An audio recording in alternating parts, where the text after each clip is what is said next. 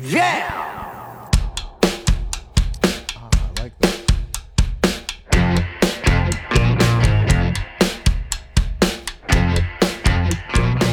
It's Josh Williams here, and welcome to another bonus episode of the One Man Podcast. Today, my guest is a phenomenal comedian, guys. Uh, you may have seen him on This Is Not Happening. He's also got a special on Netflix called Pete Johansson. You may also like Pete Johansson. Oh, you may also enjoy. Might you also enjoy, damn it. Well, now you guys know what to search for. Uh, Pete Johansson is my guest today. hey, Josh. What's are up, man? I'm Not just, much. I'm just texting. Do we got to talk right now? We yeah, exactly. Go ahead, do your thing. Yeah, Pete and I have been uh, sitting here for what thirty minutes, just talking technology and different things like that. We're both clearly, uh, what is it, technophiles? Is that a thing that they call? uh, yeah, I think so. Is that where? Yeah, that's where you take the cord and you wrap around your balls and you jerk off to it. Is that the thing? That's, you know, it will be after right. this podcast comes out. That will be a Uh, thing. why did you? Why'd you got to go blue out of the gate, Pete? What's that all about? I'm good for. I know. Dude, I never know how to start. So Really? whatever. Yeah, because we can start like all like these episodes are, are about whomever the guest is. Today it's you. So I'm gonna ask you questions that are gonna feel you know formulaic and stuff at times. Formulaic. Yeah, but it's fun for us to just talk about whatever the fuck, we, and that way we just we off the top we are I uh, hear you. I hear you. go in whatever direction we're doing. This is the first time I've ever done it without a table. We're doing it in Pete's living room. This is room. a table. This is a ottoman table. It's it's both an ottoman and a table. That's why it has to have the thing on top. This this thing is Name it. They can't see it. uh, it's like a silver tray that goes on top of it. it. So you get all the benefits of putting your feet up on it, but you can also put drinks on it too. So it's like That's because the tray is doing the but job of that. that's the multi. That's I mean, Your couch is a table too a- if you put the is a- tray on it. This is a deep design thing that's been big for a little while, and I, I just sort of jumped on board. I, I, I saw. Okay, yeah, you're probably right. If you put like a like a touch screen in it, then I'd go, okay, I get it. I'm behind the times on that. Ah, all right. Well, I got the Google Home. I don't. I'm not so touch oriented. I can say stuff and have it work. That's true. But you have Siri as well. She'll do that for you too. Yeah, I don't. Siri doesn't control my lights. Uh she are you uh are you keeping your eye on the, the HomePod or whatever it's called that comes out in the new year? Yeah, they keep pushing the release date. You know, and I, I really think Apple missed the boat on that. Although there's huge integration with Siri already in a lot of people's lives. Here's my big problem with Siri: it doesn't work with Spotify. Spotify Oh, really? Okay. is it's the shit. It is the shit with music. And if you don't work with Spotify, I don't think you're gonna you're gonna win the the the smart speaker uh, game. That makes sense. You got 70 million subscribers to Spotify and you've only got 5 million to Apple Music. So what's the difference? Because I have Apple Music and I haven't run into anything where I can't get something yet. Well, like I don't care about Metallica. I think they're the only ones that don't play ball with that stuff. Yeah, I don't. Uh, well, you can't get Tool on Spotify, which I find frustrating too. Um, it's just uh, I don't really know that. I just Spotify's just integrates real well and smart with everything. It just it doesn't seem like they're playing any. I don't know to be honest with you. I just like Spotify more. Apple Music I find frustrating because I have to take it. Right. You know, I don't want to be told I have to. That's I actually find that that's most people's argument with Apple versus Samsung, Android, whatever it is. Also, Just Apple cheaper. makes you do it one way, and Samsung you can customize or do it however you Yeah, want. I, I almost went with Samsung. I was very near going with Samsung this year. I really like their products, but uh, it's the Apple Watch that kept me because I like the Apple Watch. Yeah. and that's the only thing that kept me with Apple iPhone. And now you got the ten. Yeah, is this all just me bragging for an hour? No, it's a it's just start. This Pete, is Pete seems like a good target to rob. this is how we let people know you're very successful in your, your not career. successful. That's I, what does successful mean in Canada? My God, I did uh, I did a show at Massey Hall on New Year's Eve, and I finished my set, and I'd been on stage for twenty minutes, and I went around front because I wanted to get a picture of of the thing because I, I never had a picture of a poster with me eh, with uh, somebody like Robert Klein. You know, it was me and Robert Klein on the poster. And I did that. And uh, when I walked in the door, there's like 30 people there, and they all like, "Are you our Uber driver?" I was like, "Yes." I saw your Instagram post. I was like, that's hysterical. I was like, I've just been in front of, I've been on stage for 20 minutes in front of these people. They, they have my name on their ticket stub.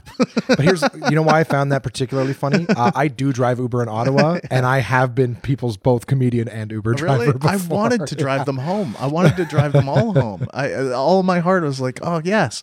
Cause that nothing, uh, there's the beauty of the humility of doing uh, comedy in this country is that it does, you, you realize that you, you can't be a egotistical twat. Mm-hmm. You know, Like, That's true. You just you can't. Although I think being egotistical is a huge advantage, but I can't do it. You know, Americans. I'm always in awe of the confidence of American comics. They come in, I'm the greatest. I'm like, you are? I didn't know that. I really didn't know that. And like, wow, they really believe they're the greatest.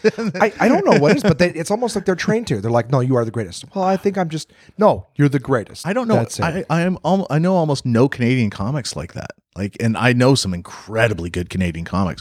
We all suffer from low self esteem. yep. Like, it is just, it's incredible. Like, I think it's just it's just like perpetual humility. It's even like yes, low self esteem, but even just the idea to just walk and be like, I'm the greatest. We're almost like I don't.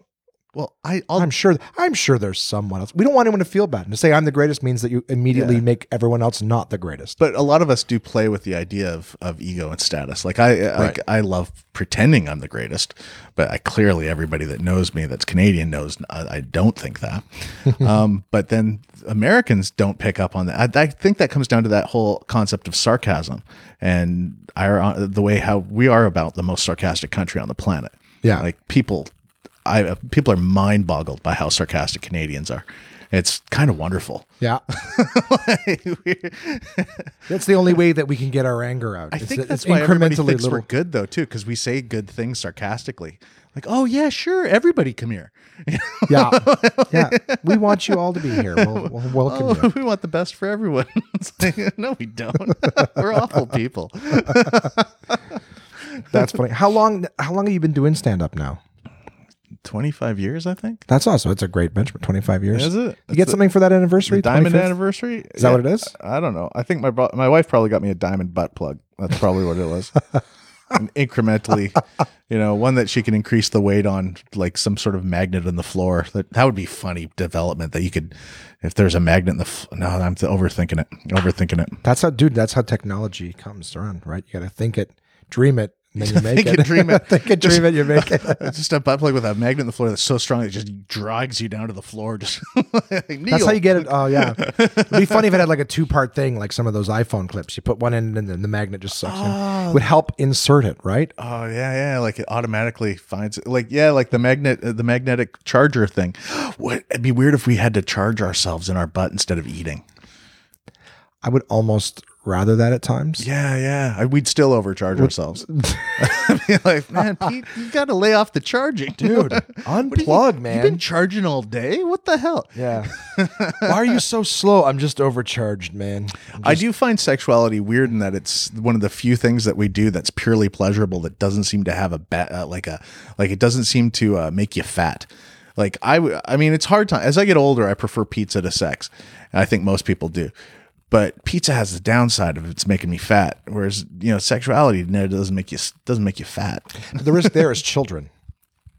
You don't get to have fun without the risk of punishment. Now we found a way by wrapping our penises in rubber, but oh. ultimately, naturally, What? Where did kids come from in this conversation? no, because you're saying there's no there's no there's no negative time. There's no calories, of course. Oh, like sex. creating But I'm saying I having sex. That's mm. what the the ramifications would be like by just fucking all the time. Yeah, I got myself snipped, so I don't worry about that. I, I don't want to reproduce. Nobody wants me to reproduce. People every time somebody looks me in the eye for a really long time, I can hear them cyclically saying, "Don't, don't, don't make another one of you." And I'm like, "Okay, dude, I'm on your team. you don't have to look me in the eye and telepathically tell me that. I get it. I'm Canadian." We always hear the thoughts on the inside. That's awesome. 25 years, man. Is it? I, Yeah. I feel sad that it's that long. I feel like I should have done it for 12 and then maybe done something else. Like, uh, I should have been a doctor. I, I regret not being a doctor. I wanted to be a doctor so much. I still, if I made a lot of money really quick, fast, I'd go to like a Caribbean or a Mexican or, or, or a Samoan or some actually Malaysian too. I'd go to one of their medical schools that doesn't require seven years of education, only requires, I think, three and a half years intensive, but it's not recognized by like the, the medical boards in like Canada and stuff like that. Right. But it's still a medical degree. Then you can use it in other places. And I go and be like Doctors Without Borders and, Ah. and go and help people in, in different countries using my kind of okay medical degree. Well, let's put it this way. I've been seeing doctors in Canada for last night. I feel like they have kind of okay medical degrees. Yeah, they're overregulate in this country. Actually, that's part of why healthcare is so expensive, uh, and nobody ever addresses that in this in the states and around the world. Is that they very tightly control the access to the education for medical degrees, whereas a lot of people could be doctors. They only let a certain amount of people be doctors because it creates a scarcity and ups the price of of medical. Whereas if you know yeah, they lowered the sort of uh, the the admissions process because the admissions process, by the way, isn't that great right now because they found that the highest grades don't make the best doctors. Right. It's it's there's a very much a correlation between the highest grades making some of the worst doctors. Why is that? Um, because uh, there's a lot of lateral thinking rather than rote memorization. I mean, rote memorization is important for a certain amount of uh, uh, uh, analytical activities, but um, lateral thinking and broad spectrum uh, education creates uh, a more adaptable uh, problem solving abilities. Okay. So uh, to so- and and most of being a good physician is solving problems. Right. Um, well, not everything's textbook when it comes to Yeah. that. Like weird. Yeah. Um, it's quite interesting. Uh, the, I think medicine uh, medicine's an interesting area where it's going to change rapidly because of technology right now. They've already got Watson, right? The uh, IBM deep thinking uh, uh, machine learning program. We don't want to fall. Uh, we don't want to fall into the trap of calling it AI like uh, the popular press does, but it's a it's machine learning based uh, uh, problem solving algorithms through the Watson program, and it's doing diagnoses at uh, the Mayo Clinic in in in uh, uh, I think it's Columbus, Ohio. Um, but what's amazing about it is when you've got Watson as a mainframe, sort of doing diagnoses, and it's I think it's a tr- in its triage, it's a, it's attaining about seventy three percent accuracy rate, which is That's higher than fucking cool. doctors, which is r- roughly around 60, 61 percent. So it's doing better than physical doctors with its triage uh, assessment uh, in the emergency rooms. But that one unit can work if set up, could work in every hospital in America simultaneously. Right. Well, yeah. I mean, and I'm even that's trying to think. amazing. that's that's a that's ten thousand doctors kind of Yeah. Well, I'd be curious to know when you say like that, the, like the, the assessment and triage, it's it's not like just assessment in terms of what the issue is. Is it offering solutions as well, or just Yeah, yeah, yeah, yeah. It- Jesus. uh, it's it's a pretty incredible thing. Like there's it used to be that that computers were sort of uh, venturing into like taking over, and the fear was blue collar work is the thing that was going to be replaced, but it's actually white collar work because Yeah. now also uh, the other incredible breakthrough in machine learning technology is in uh, uh, legal secretaries and research and um, finding a, a reference in legal cases. So going through, you know, uh, uh, legal legal data, finding references. Uh, machine learning's. it's- uh, What's funny is that they've outsourced that for the last ten years to India. right, So like because because legal secretaries are incredibly expensive. right, Um, so they they re- outsourced that to India. So they had everybody in India. Now they're outsourcing it to AI. yeah, And AI can scan documents and find references and legal precedent f- way faster than humans can. And that's previously a very white collar. yeah, yeah, absolutely. But what I think there's something kind of the way that we look at this, we could change our perspective completely too. Uh, algorithms are something that are pretty awesome because they respond to sort of base uh, honesty. Like it's very hard for an algorithm to lie Right, which makes it the next white collar job, which I'd love it to do, is politics. Like we should elect an algorithm. Like, you know, a liberal sort of a social algorithm that represents our values can't be corrupted, can't bribe it, can't flip flop when, you know, when it under pressure from certain groups. Algorithms are the answer to our political uh, quagmire. Right, I and I I, I- think that we kind of need to have a discussion about that because the the the thing that's falling apart in our sort of a, our political world more than anything else is the disappointment we have in human fallibility. Uh, always comes to the head in every political situation when Right. somebody's met with greed or you know or or you know long term you know thinking about other personal issues rather than you know this is what's best for everybody. As long as the, the algorithm is designed with like incorruptibility, then Well, you can't real. I mean, well, unhackable. But if we did it in a blockchain format that's open ledger, you can just sort of check every transaction of the active okay, algorithm. like make it public. well, No, that's what blockchain is, right? Right. So blockchain show has a public ledger that is scanned, and that's what reinforces the security of it. Um, so every uh, every change, every transaction, every every interaction is in public domain. There's nothing hidden, so you can't really you can't do anything bad. You know, that's how all finances and government should be switched to as well. To be honest with you, it could transform the entire world of charity and government finance and stuff like that, which makes me think somebody's going to stop it. oh fuck yeah! You don't get to go in and, and change how they're running things. Well, Yeah. when I look at Canada too, it's like we all pat ourselves on the back so aggressively hard, but we are so incredibly corrupt here.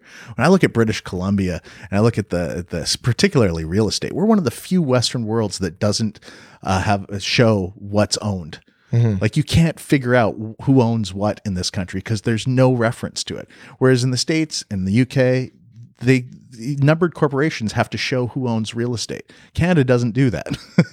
So hmm. we have numbered real estate, you know, hedge funds that own tons of land that are either, you know, foreign ownership, domestic ownership, but completely hidden from every sort of any researchable point of view. And very few places on the planet have that. And it allows for incredible corruption. Uh, well, absolutely, yeah. Yeah, and we're and we're we're massively corrupt when it comes to monopolies as well. We love a monopoly in this country. Oh man, look at Telus, Bell, and uh, Rogers working together. You know, God. Oh yeah, they all sit at the same tables Oh, and they yeah. all make the same decisions banks- together. Yep. I mean, our banks are ludicrous with the fees. You don't get those fees in any other country. Or if if Telus, Bell, uh, I actually I do think they might control cheese. I mean, given the price of our cheese, you know, like I'm like the, I remember that thing. Did you bring a bunch of cheese back from Yeah. from the? Uh, the Oh yeah, place? yeah. It's like if if our uh, we, there's so many different things that don't make any sense in this country because we have tons and tons of cows, but we pay a fortune for it. And it's not there's a hidden tax in this country too that we don't talk about too, and that's real estate prices. Mm-hmm. You know, when I pay eleven dollars for a foot long subway in Toronto, nobody sort of everybody's like, oh GST. That's not the tax that you should be worried about. The tax that is killing us all is the guy that just owns the land you know, that is racked the rent up so high in these places that all these shops, about 20, 25% of the extra costs that we're paying is just sitting on a guy that just owns the land, does nothing for society, doesn't participate. Yeah. All he does is recoup that money because of uh, this, this incredible tax of profit off of the land ownership in this country. And it's just, it's ludicrous. It's, there's something has to be done for the land speculation to, to just take the legs out from it. To exist should not be a speculative asset. Right. See, and I think honestly, at the end of the day, I think that that's why we're comedians, hmm. because the funny is like to me. I've always said this, people. The funny is the exhaust fumes of all that processing of all the other shit. Right. That's just the byproduct that comes out. You gotta make all that shit accessible somehow. Thank you very much. We're having tea. Uh, Pete is my first guest to have made me tea. Really? Yep. This is I love rooibos. It just makes me really happy for some reason. It soothes It's your so stomach good. too. Uh, I uh, I get a regular uh, cocoa chai rooibos, which is super nice because it's got like a little bit of chai spice in it, but it's still rooibos. Ah, you're like my wife. Eh? She likes all those extra flavors. I'm like I'm bare bones with everything I do. It was it was because I was doing uh, uh I, I I always say diet when I mean lifestyle, but a few years back I was losing a ton of weight, and so the idea was the the the diet had like no meat, no dairy, no whites, no sugar, no caffeine, no alcohol. No so happy. yeah, yeah, basically anything. If I I used to joke and say that I the think the rule is if I put it in my mouth it has flavor, I have to spit it out. But um, but what I liked was because basically you take away sugar and caffeine and all that stuff. So I had to drink the rooibos because there's no caffeine in it. All right. And um, but but that was it. It was water or tea. Like those are the things I could drink. Um, and so having something like the chai or whatever is like it's just a different flavor. If all you're drinking is water and tea, eh, all those things to give different flavors was almost giving me more variety of of what I could actually drink. I I've always kept my drinking very simple, but what makes me uh, the only time I drink soda pop is when I smoke weed, which is a lot, but not as much as people think when they meet me. Um, a couple times a week, maybe two two times a week, maybe. That's all I smoke weed. That's all. That's like on the light end for most comics. yeah, right. And They're most like two times Everybody thinks per part of the day. yeah, everybody thinks I smoke all day, and I never. I generally never smoke weed during the day. I never do any type of mu- except for acid and mushrooms. I'll do those during the day because that's the best time to do them. But I, if I drink alcohol, which I almost never drink alcohol anymore, it's only at night. If I can't drink during the day, it freaks me out. Pot's another one. I only like it at night. Like I don't know why. It just it, nighttime seems like the right time for that stuff. Right. I, But- pot, I can't do pot. It hyperdrives my anxiety. Yeah, some pot does that to me, and it, as I get older, I find I'm more susceptible to that. But then there's other weed. Generally, the weed Tim Steeves has. I don't know why, but it always makes me happy. Like he's got real happy. Certain people I know have happy weed, and it's never the stuff I buy. And they go, "Oh, you got to get sativa," and then I buy sativa, and I'm sitting at home anxious. Yeah. So maybe I like just smoking weed with other people. That yeah, nice distraction. yeah. Like the people who smoke pot and can just stare at the TV, I'm so envious of Uh, that. I can do that if I get the right weed again. Fair enough. Maybe I just need to expand my. I'm gonna have to go to like a weed tasting. Yeah, they have that? Try this one. I wish you could just spit it in the bucket though. Afterwards, like, "All right, well, I'm gonna have to come back tomorrow to try the next yeah, one. like a little No tasting thing. chewing. Love you. No Is chewing. what's she doing? She chewing? She's just chewing. But it's okay. She's doing fine. She's doing fine. sweetie. Don't tell my cat what to do. my cat wants to chew your cables, she'll fucking chew your cables. I'm a helicopter parent with my cat. It's like, you know what? Don't stifle her creativity. Oh, I can play with her. Uh, it's out of reach. What, she had one of those cat sticks. No, no, God, no. Oh. Uh, the the stick with the I don't Oh, know the yeah, cats. I don't know what those are called. The magic ones with the the, the fluffy things. Yeah, on I the don't end. play with her enough. Uh, it's sort of, it's kind of weird. Like she tries to play by herself, but I'm a disappointment to her. Uh, we the have, weed tastings. We gotta. That's got to be a thing, right? you know, actually, Watermelon in Vancouver used to do weed tastings, but not where you'd spit it out afterwards. But like she'd have a, a variety of different. What are you doing? Get out of there. Um, hey, don't tell your cat what to do. No, I'm I'm her parent. I can do. I can. I'll raise my cat the way I want. Uh, the uh, she used to have great uh, weed tastings. I used to. That was the first time I ever did weed shows actually anywhere in the country, and I think it was before they had weed shows anywhere. Is um, Watermelon, who's kind of a famous dealer in Vancouver. I don't know if you know her, but she had she's she went to court to fight for her right to create. Pot cookies and she's part of the reason why edibles exist in this country Okay. She's a real pioneer. She used to sell them down at Wreck Beach, um, she like which is a nude beach in Vancouver where kind of everything went. And uh, so she she would create all these great pot products. She uh, she invented gin and chronic, Okay. which is the infused gin with with marijuana in it, which I always thought was such a great name. Um, and just different products like a whole bakery that she used to sell. And uh, she won her court case that cannabinoids was not cannabis, so she made it legal for uh, cannabinoid based products to be sold. That's awesome. She's like BC. Buddy Crocker. Yeah, yeah, yeah, Buddy Crocker. Uh, she deserves quite a lot of credit, and uh, and she's also beautiful. I mean, on on on a superficial level, she had a very she's a very attractive woman. So it was a it was great branding, um, and she used to do these shows in her house, and she'd pay us in weed, and uh, everybody'd sit on the stairs. And you do comedy. It wasn't good shows. Like I mean, real heavy pot users. Are, I don't think are the greatest audience, but they're but they're all pleasant. And they're enjo- and they are Yeah, enjoying they it. are you just audibly can't tell because Yeah. they're just smiling. Well, and also like you can't they can't follow long stories. Right. You know, you'd be better off doing short, short, funny jokes. But the long anything that you know, I'm a bit of a storyer kind of storyer uh, person, and so that kind of went off. Uh, that you know, you just see people just sort of checking out and stuff. But still, I I really enjoyed the experiences. You know, yeah. And you started in BC, right? yeah, yeah. So I'm gonna I'm gonna I'm gonna see if I can parlay that back to you're 25 in years now. What got you started in stand up comedy? Oh, that's good tea. Uh, I was in high school, and um, I think Sam Kinison was probably what got me started. Sam Kinison was the first time when I realized. I mean, I'd loved stand up before that. I always loved like of the old school albums when I was a kid, like Bill Cosby, and uh, I still. I'm not going to say I didn't like it because I did. Um, plus, at my age, I, uh, that as a kid, I didn't know. You, could, you could never have known he was a, a abuser. Oh fuck, nobody knew. I know, but you know, of course. Well, a few a few people silently knew. Yeah, I, I'm not going to feel guilty about my childhood enjoying him, but of course Mm-hmm. I, I don't want to praise him now. Uh, but the guy I really loved was Bob Newhart. Uh, Oh, yeah. man, I love Bob Newhart albums. Uh, When I was, I, I remember we had a cabin that we went to when I was a little kid. My, I guess my dad or my grandfather had all these Bob Newhart albums, and I would listen to them endlessly and laugh my. I loved how all the jokes were in the absence of words.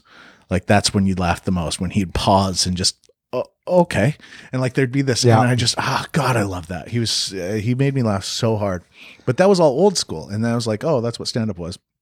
And then I got a tape of Sam Kinison when I was like 15, I think. And it was nothing like anything I'd ever heard before, you know. Like I was like, "Whoa, who is this guy? What's he?" And he was talking about religion, and I was raised really religiously, and I was like, "I didn't know you could talk like this about the Pope and God and all this stuff." And I was like, "Oh," I just I really fell in love with the freedom of what it was. And then uh, I took it to school with me, and me and a friend of mine, uh, Lee Toker, who was uh, vision impaired at the time, um, and he couldn't see, and he did impressions, and we were both in acting class together, and we'd just sit there and listen to the tape, and it was like, yeah, and we just connected on it. So uh, we decided that we were going to try and go up and, and do some stand up. So we went around to the local restaurants in Kelowna and asked if we could go on stage before the bands and stuff like that. So we went on like three different places and we invited everybody to come down and watch us. We were, I, I'm not going to say he was bad because he was great. He did like, he did really good impressions, but I would go up like in between his impressions and just tell the filthiest jokes, like just out of touch. Like just, you know, you're a kid, you, you've heard a dirty comic. This is what I think dirty comedy is. And, uh, just really, really bad jokes and you know nobody was happy. nobody nobody left those shows.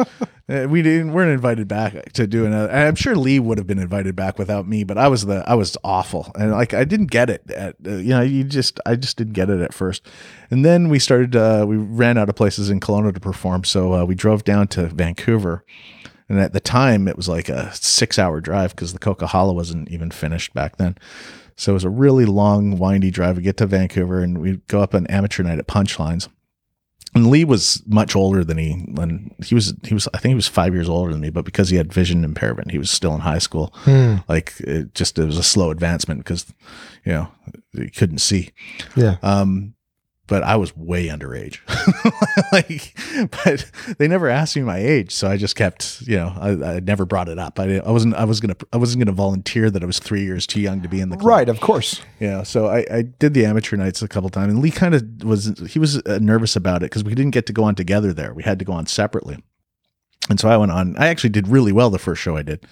Um, not really well, but you know that first time luck went great. And then Lee didn't want to go on, so he didn't go on and then uh, I don't know why he kind of sort of lost interest in the stand up, but I it grew for me, so I kept doing sets and, and driving down to Vancouver on the weekends, and um, yeah, I started within about six months. I was getting like paid nights and stuff Nice. like that, you know. Nice. And um, I I missed my prom to do my first one of my first weekend spots, Wow. and I, it's one of the meanest things I've ever done. I stood a girl up. Oh, really? I made no friends in high school over that. I think everybody hated me by the end of high school because I just I kind of checked out completely, and that was a real. In retrospect, I, I feel like such an asshole. Like that was just she bought a dress and everything, and I and I just I'm just the worst person.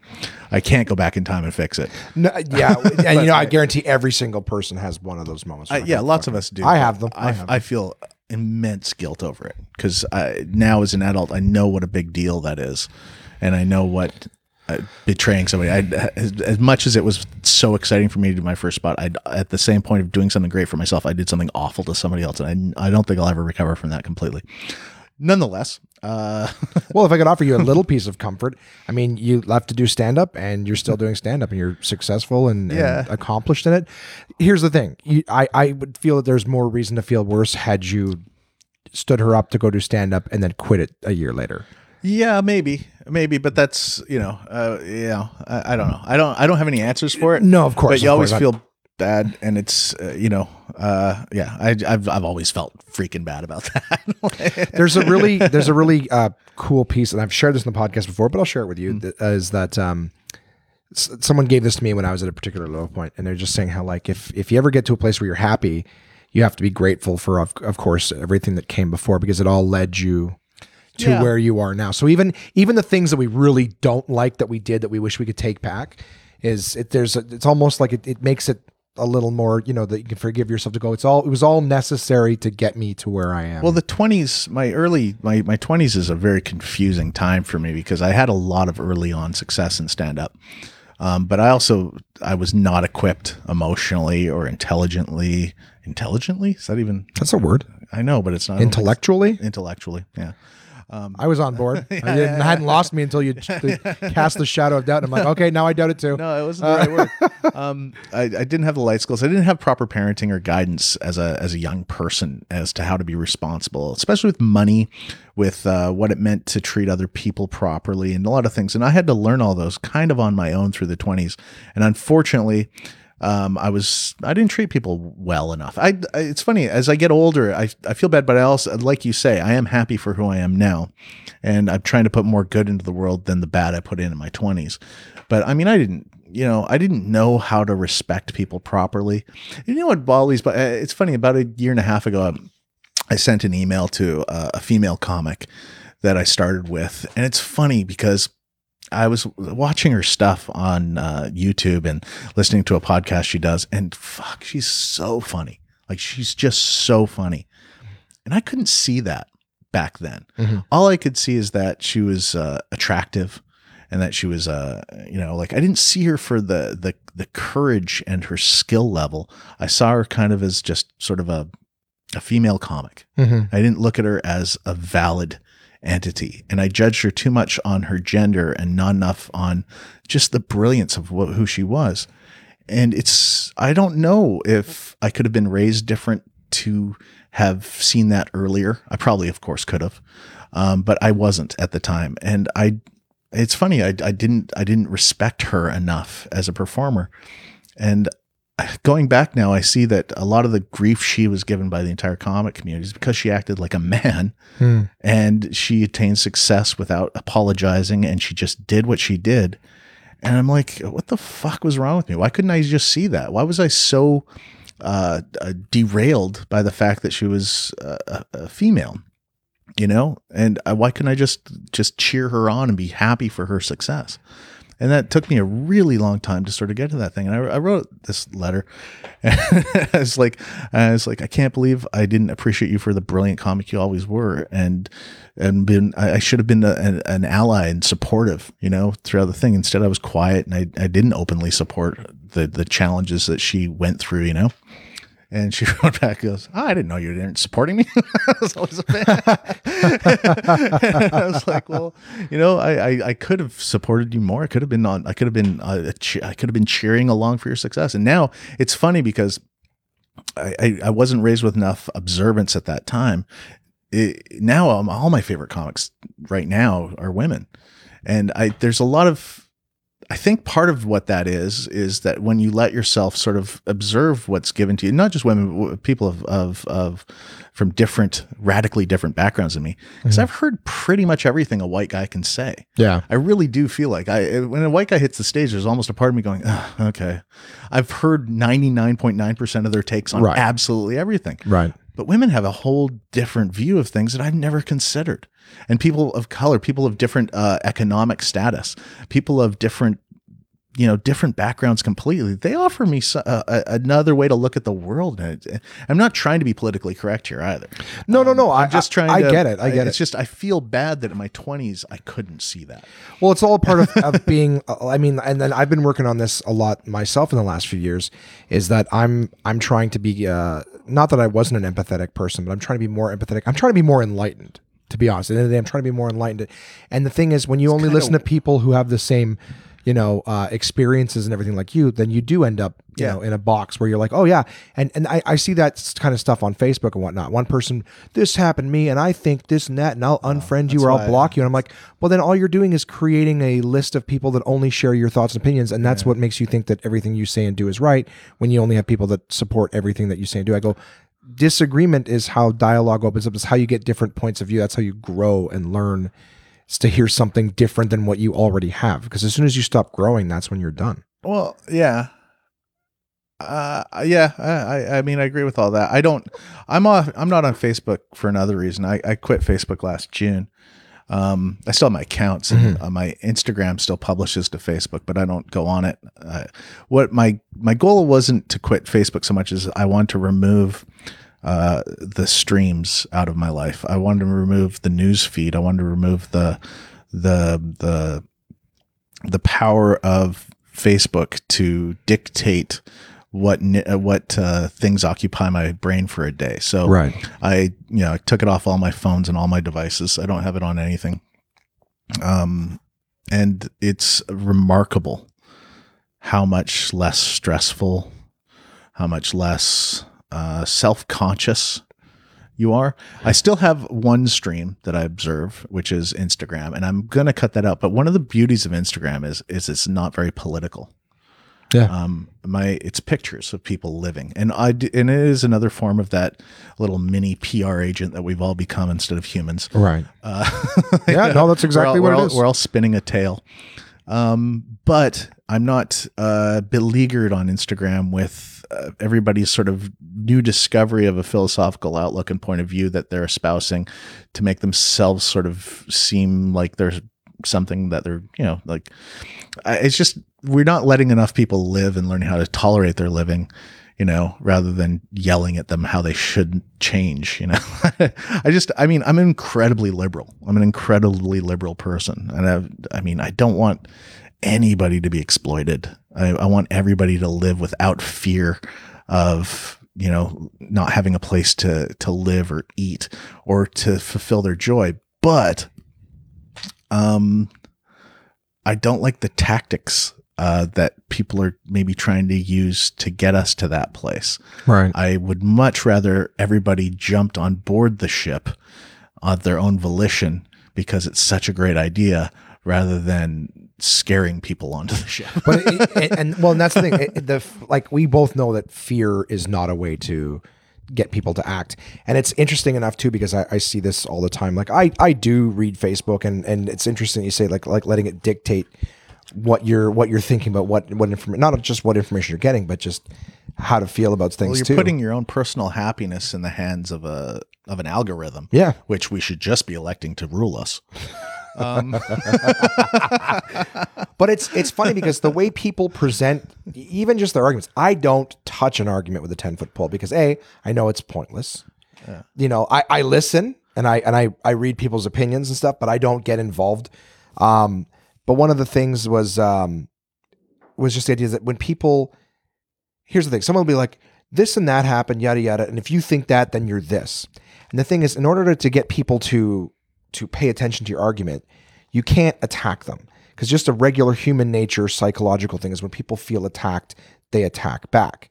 And now it's not a dialogue, it's a fight, it's an argument. It's not. And so I, I just find that people's methods of trying to get people to be like, uh, I don't want to go too too deep into it. And it's not my intention, but like the whole like Me Too stuff.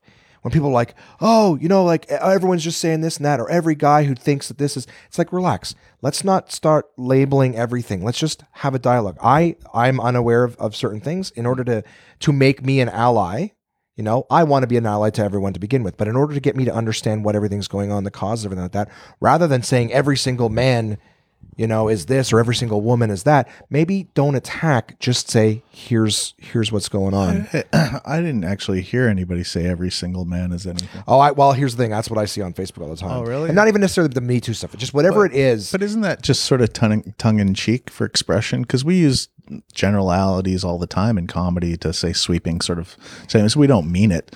We use it for hyperbolic effect. And I think that there's a frustrated, um, sort of uh, incredibly poorly treated group of our society right now that's sort of getting their voice. And more than anything with the Me Too thing is, uh, I, I thought it was a real. I mean, I, I kind of knew most of this, right. but I think it's eye opening to a lot of people. And I think it was a powerful device. My only, my concern with things, I think my Me Too is kind of a great, great thing. You know? I think it's a good thing as well. I think that the uh, what I, my point was the the arguments that come from it is some of the people there use it as an be opportunity any to fight. arguments. There should just be people going, "Wow," Yeah, that's that's a lot. you know, Yeah. like I mean, what are you arguing? Like, what? There, women didn't have a shitty time. like, what's the no, no, of course. And perhaps perhaps that was a bad example. I guess it's, no, it's no, one I of the know, more. I- but I, ones. but you're right. That's that's the problem with Facebook is that it puts everything into sort of this combative sort of thing. But the, uh, but here's I don't know if I'm wording this right, but the thing that I've tried and I try to hit myself with all the time is that everybody has faults. Right. Everyone. And you can't hold people to this sort of and this is kind of the problem with the modern sort of dialogue is that we're not letting people fuck up and make mistakes. We got to let everybody make mistakes. Some mistakes are more serious than others, and some require far more, you know, education, retribution, punishment, if you will. Although I'm not a fan of punishment, I'm more of a fan of uh, rehabilitation and transition. But teach their own. I can't dictate my values on you and how you feel that you know people that violate you know general code should be. But you know, I'm just one person, and society has to make that statement. So you know, I'm just my own participatory agreement is protect society, rehabilitate. I don't know if punishment's the right path, but every you know that's not what society feels. So I'll go along with society until that changes. Um, but we do have to we have to hear the pain of everybody. We have to acknowledge that it's there. We have to listen, and we don't have to correct every mistake they make at first. Right. Right now, just listen. Just listen. And then when the the temperature cools down a little, they've had their voice. Then let's bring it back to the some traditional ideas of, of social justice and and and and validation. Sort of reintroduce these these long truths about you know uh, each situation has to be read on its own accord. And, and the fact that is 99% of them are probably it could be awful or or you know 80% of them but each instance you can't just have a blanket you know everybody's entitled to justice Right. and that goes for both sides of it and it's painful as it is i want to live in a world where everybody gets a a, a, a just A fair shake. Yeah. thing but you know what? A- a- There's a, the, the you cannot deny that men have been awful to women for a really long time. Oh, of course. And you know what? And you also can't deny that they have a right to be outraged as much as they want right now for a while. And you know what? If there's a little bit of unfairness, gotta fucking roll with it because they've had a lot of unfairness for a long time too. But let's work towards the best outlet. Right. You know, Yeah, of course. it's, it's, I rec- you want to know what I've, I've been thinking about? This reminds me of a little bit. yeah. 9 11. Okay. yeah. 9 11, the in a way, women have had a 9 11 against them for a long time, Mm-hmm. you know? And we're all coming to the terms of like, there's this, you know, this has been fucking brutal. What's, you know, what's been happening to women where they haven't had a voice. And it's, but what we got to be careful of is whether we t- deal with 9 11 the way the US did and attack the wrong country. Yeah. you know, like um, that can easily be done because as our sympathies pour out, we don't want to then commit an atrocity in the other direction, which is what Iraq was, where you know we killed you know 1.5 million people that had nothing to do with 9/11. That's horrific, and mm-hmm. we you know so we have the sympathies. There's no question a tragedy has been committed, but let's guide this towards getting the right Yes. And that's I mean, the U.S. could have attacked Brazil after 9 11 and the world would have shut up and said, oh, you know what? That just happened. Oh, fuck Brazil. I mean, the U.S. had a bad thing happen. Yeah. know, we would have rolled with it. They, they chose Iraq. It's unfortunate. You know, we, but we want to attack the proper sort of thing. I don't know. It- I mean, no, I agree with you 100%. But- and but- that's that's why I say like I I do you- agree. but do you remember what happened when Canada stood up and told the U.S. that we didn't want to go with them in Iraq? We're the only Western country that stood up, and it was the you know their uh, Canada went through fucking hell for five years after that. You know, our borders got fucking turned into military zones. Everybody had to get a passport. They fucking threw sanctions on us. They toppled our government. The only reason Stephen Harper got in power is because we didn't follow the U.S. into Iraq. You know, and fucking right wing money flooded into this country, flooded in to support the the the conservatives in their win. And that's the uh, the, the liberal government got toppled by that because they got like under the table like at least a billion dollars of subversive right wing money came into this country, focused specifically on toppling our government to become a more Bush friendly government. So that's what's going to happen. We got to be careful about how we do things. Yeah, oh, You absolutely. know, there's a lesson. Listen, be good, don't become a tool for evil, support, but you know, And I'm I'm all about like like you said too. It's more about rehabilitating and not punishing. yeah. There's so much of it because my my position on a lot of that stuff is, like I said, I support what was happening, but looking at how people were positioning, because the idea is that all of it comes from a lack of of uh, knowledge and and and information, education on what's going on. Because a lot of people just think, oh, it can't possibly. A lot of a lot of guys' positions that I saw was, oh, it can't. Not every one of these is true. Whatever. It's like, but don't don't have that. Don't look at it like that. That's ridiculous. Yeah. And at the same time, when people hear, I, that's what I said about the people here. They feel attacked, they attack back. So I'm all about listen. If you're trying to get people to to open their minds and learn in a new way, the the best thing to do is to create a warm climate to learn in, as opposed to like a teacher walking into classroom the first day. If she yell, comes in, starts yelling at the students, slap the desk, everyone shut up, or I'm going to send you to the principal's office. You're like, wow, we just, or the the teacher who wants people to learn by by being calm and making warm. Okay, guys, let's. I mean, maybe a bad example, but No, I, I, I, I get what you're saying. I again, I feel bad. I don't want to dictate how uh, they uh, want to approach this problem, though. I mean, I, I mean, oh, even poli- pick what pick. Yeah, Yeah, that was the yeah. most recent one Yeah, that just no. popped in my head. Uh, but I mean, but even it- politics. If you pick this politician, then you're an idiot because this. But if you attack someone, call them stupid because they don't think the way you do. Now they're not open to your ideas because you've just attacked them, Right. and they're gonna they're gonna attack back. But if you said, "Well, tell me why it is that you think your but way," I, will tell but you. I you also know? get why they have to do that because there are so many people with stupid opinions out there, and I, it, it's it's it's frustrating because uh, this is the problem is everybody's kind of ego. It's not dumb people aren't the problem. I've been trying to figure out and how to write this into a bit actually for a while, but it's not dumb people because even smart people are dumb. Right. You know, like there's some days I, I might be smart on some days. Some days I have incredible mental agility where I can I can solve and I can address problems. Then some days I will look for my keys for 45 minutes and they're in my pocket. you need to get a tile. I, I, I, actually have the tiles. I just Do you? So do I. I- I- um, but um, we we all have fluctuating intelligence and problem solving abilities. We all go up and down. I actually think uh, leaving the house, uh, the the doorknob should be a puzzle.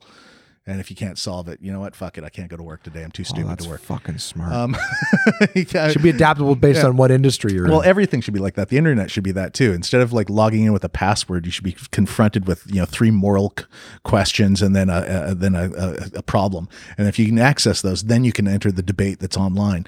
But if you don't actually pass those abilities, you, know you, you can just observe. You can't participate. Yeah, we, we're going to put this podcast on the internet. You're giving these ideas away for free, Oh, I, buddy. I got a lot of great ideas that I've been thinking about. Um, That's great. uh, but so They, they have nonetheless, it for drunk dialing, don't they? Just a simple little thing or if you got to make before you can send a text to but someone. the, but there's no reason social media couldn't have some sort of uh, equitable bar. And some days we, we strive to to be that way, but we you know there should be an empathetic question. There should be a, a, a, critical values question and a sort of a you know an ability to assess. Uh, you know, trust and uh, and and comedy and humor, Uh, depending on which forum you go into, these skills are uh, assessed. You know, like, if you don't get sarcasm, maybe you shouldn't go into a comedy form. How's that? Yeah. you know, maybe No, maybe maybe maybe this forum's not for you. Maybe maybe you should go over here to the to the facts and figures forum. But today you you don't get access to the thing. like porn in the 90s. Are you 18? Yes or no? That was that was their big But instead of are you 18, do you have do you possess the critical factors of what 18 symbolizes in the sense of do you understand that this is sort of an observatory sort of uh, uh, this is a you know taking advantage of your own sexual animalistic desires in order to, to sell you something. Uh, you know, just the sexuality as a whole. I always thought porn could be very useful if it taught foreplay and it taught uh, consent and it taught like I mean how cool sex with consent in porn that's that's made into something sexy that kids because kids love porn.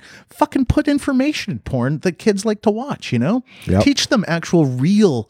Uh, uh, uh, you know, the pleasing of a partner. Teach them how. Teach them how they get to the porn. Teach them a natural escalation of human interaction that shows compassion and desire that that heats the fires of caring about each other. That leads to the sex on the way there. You know what? You only get to watch a, this much porn is if you actually watched how to interact with, respectfully with women for four hours, like And then- training modules yeah, at a new and then corporate you job. level up to porn. You level up to it, man. You know, it's like, oh, hey, you don't, you know, you don't freak out when somebody uh, says no to you.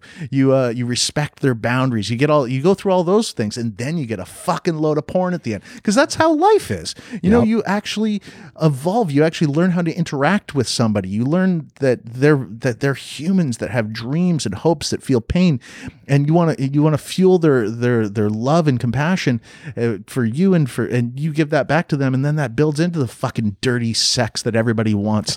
you know, because that's real. You know, but where's that? Where's that? That's how porn should Nope, work. it's just a large pizza delivered to your door. That's all. yeah, yeah. Hey, ladies.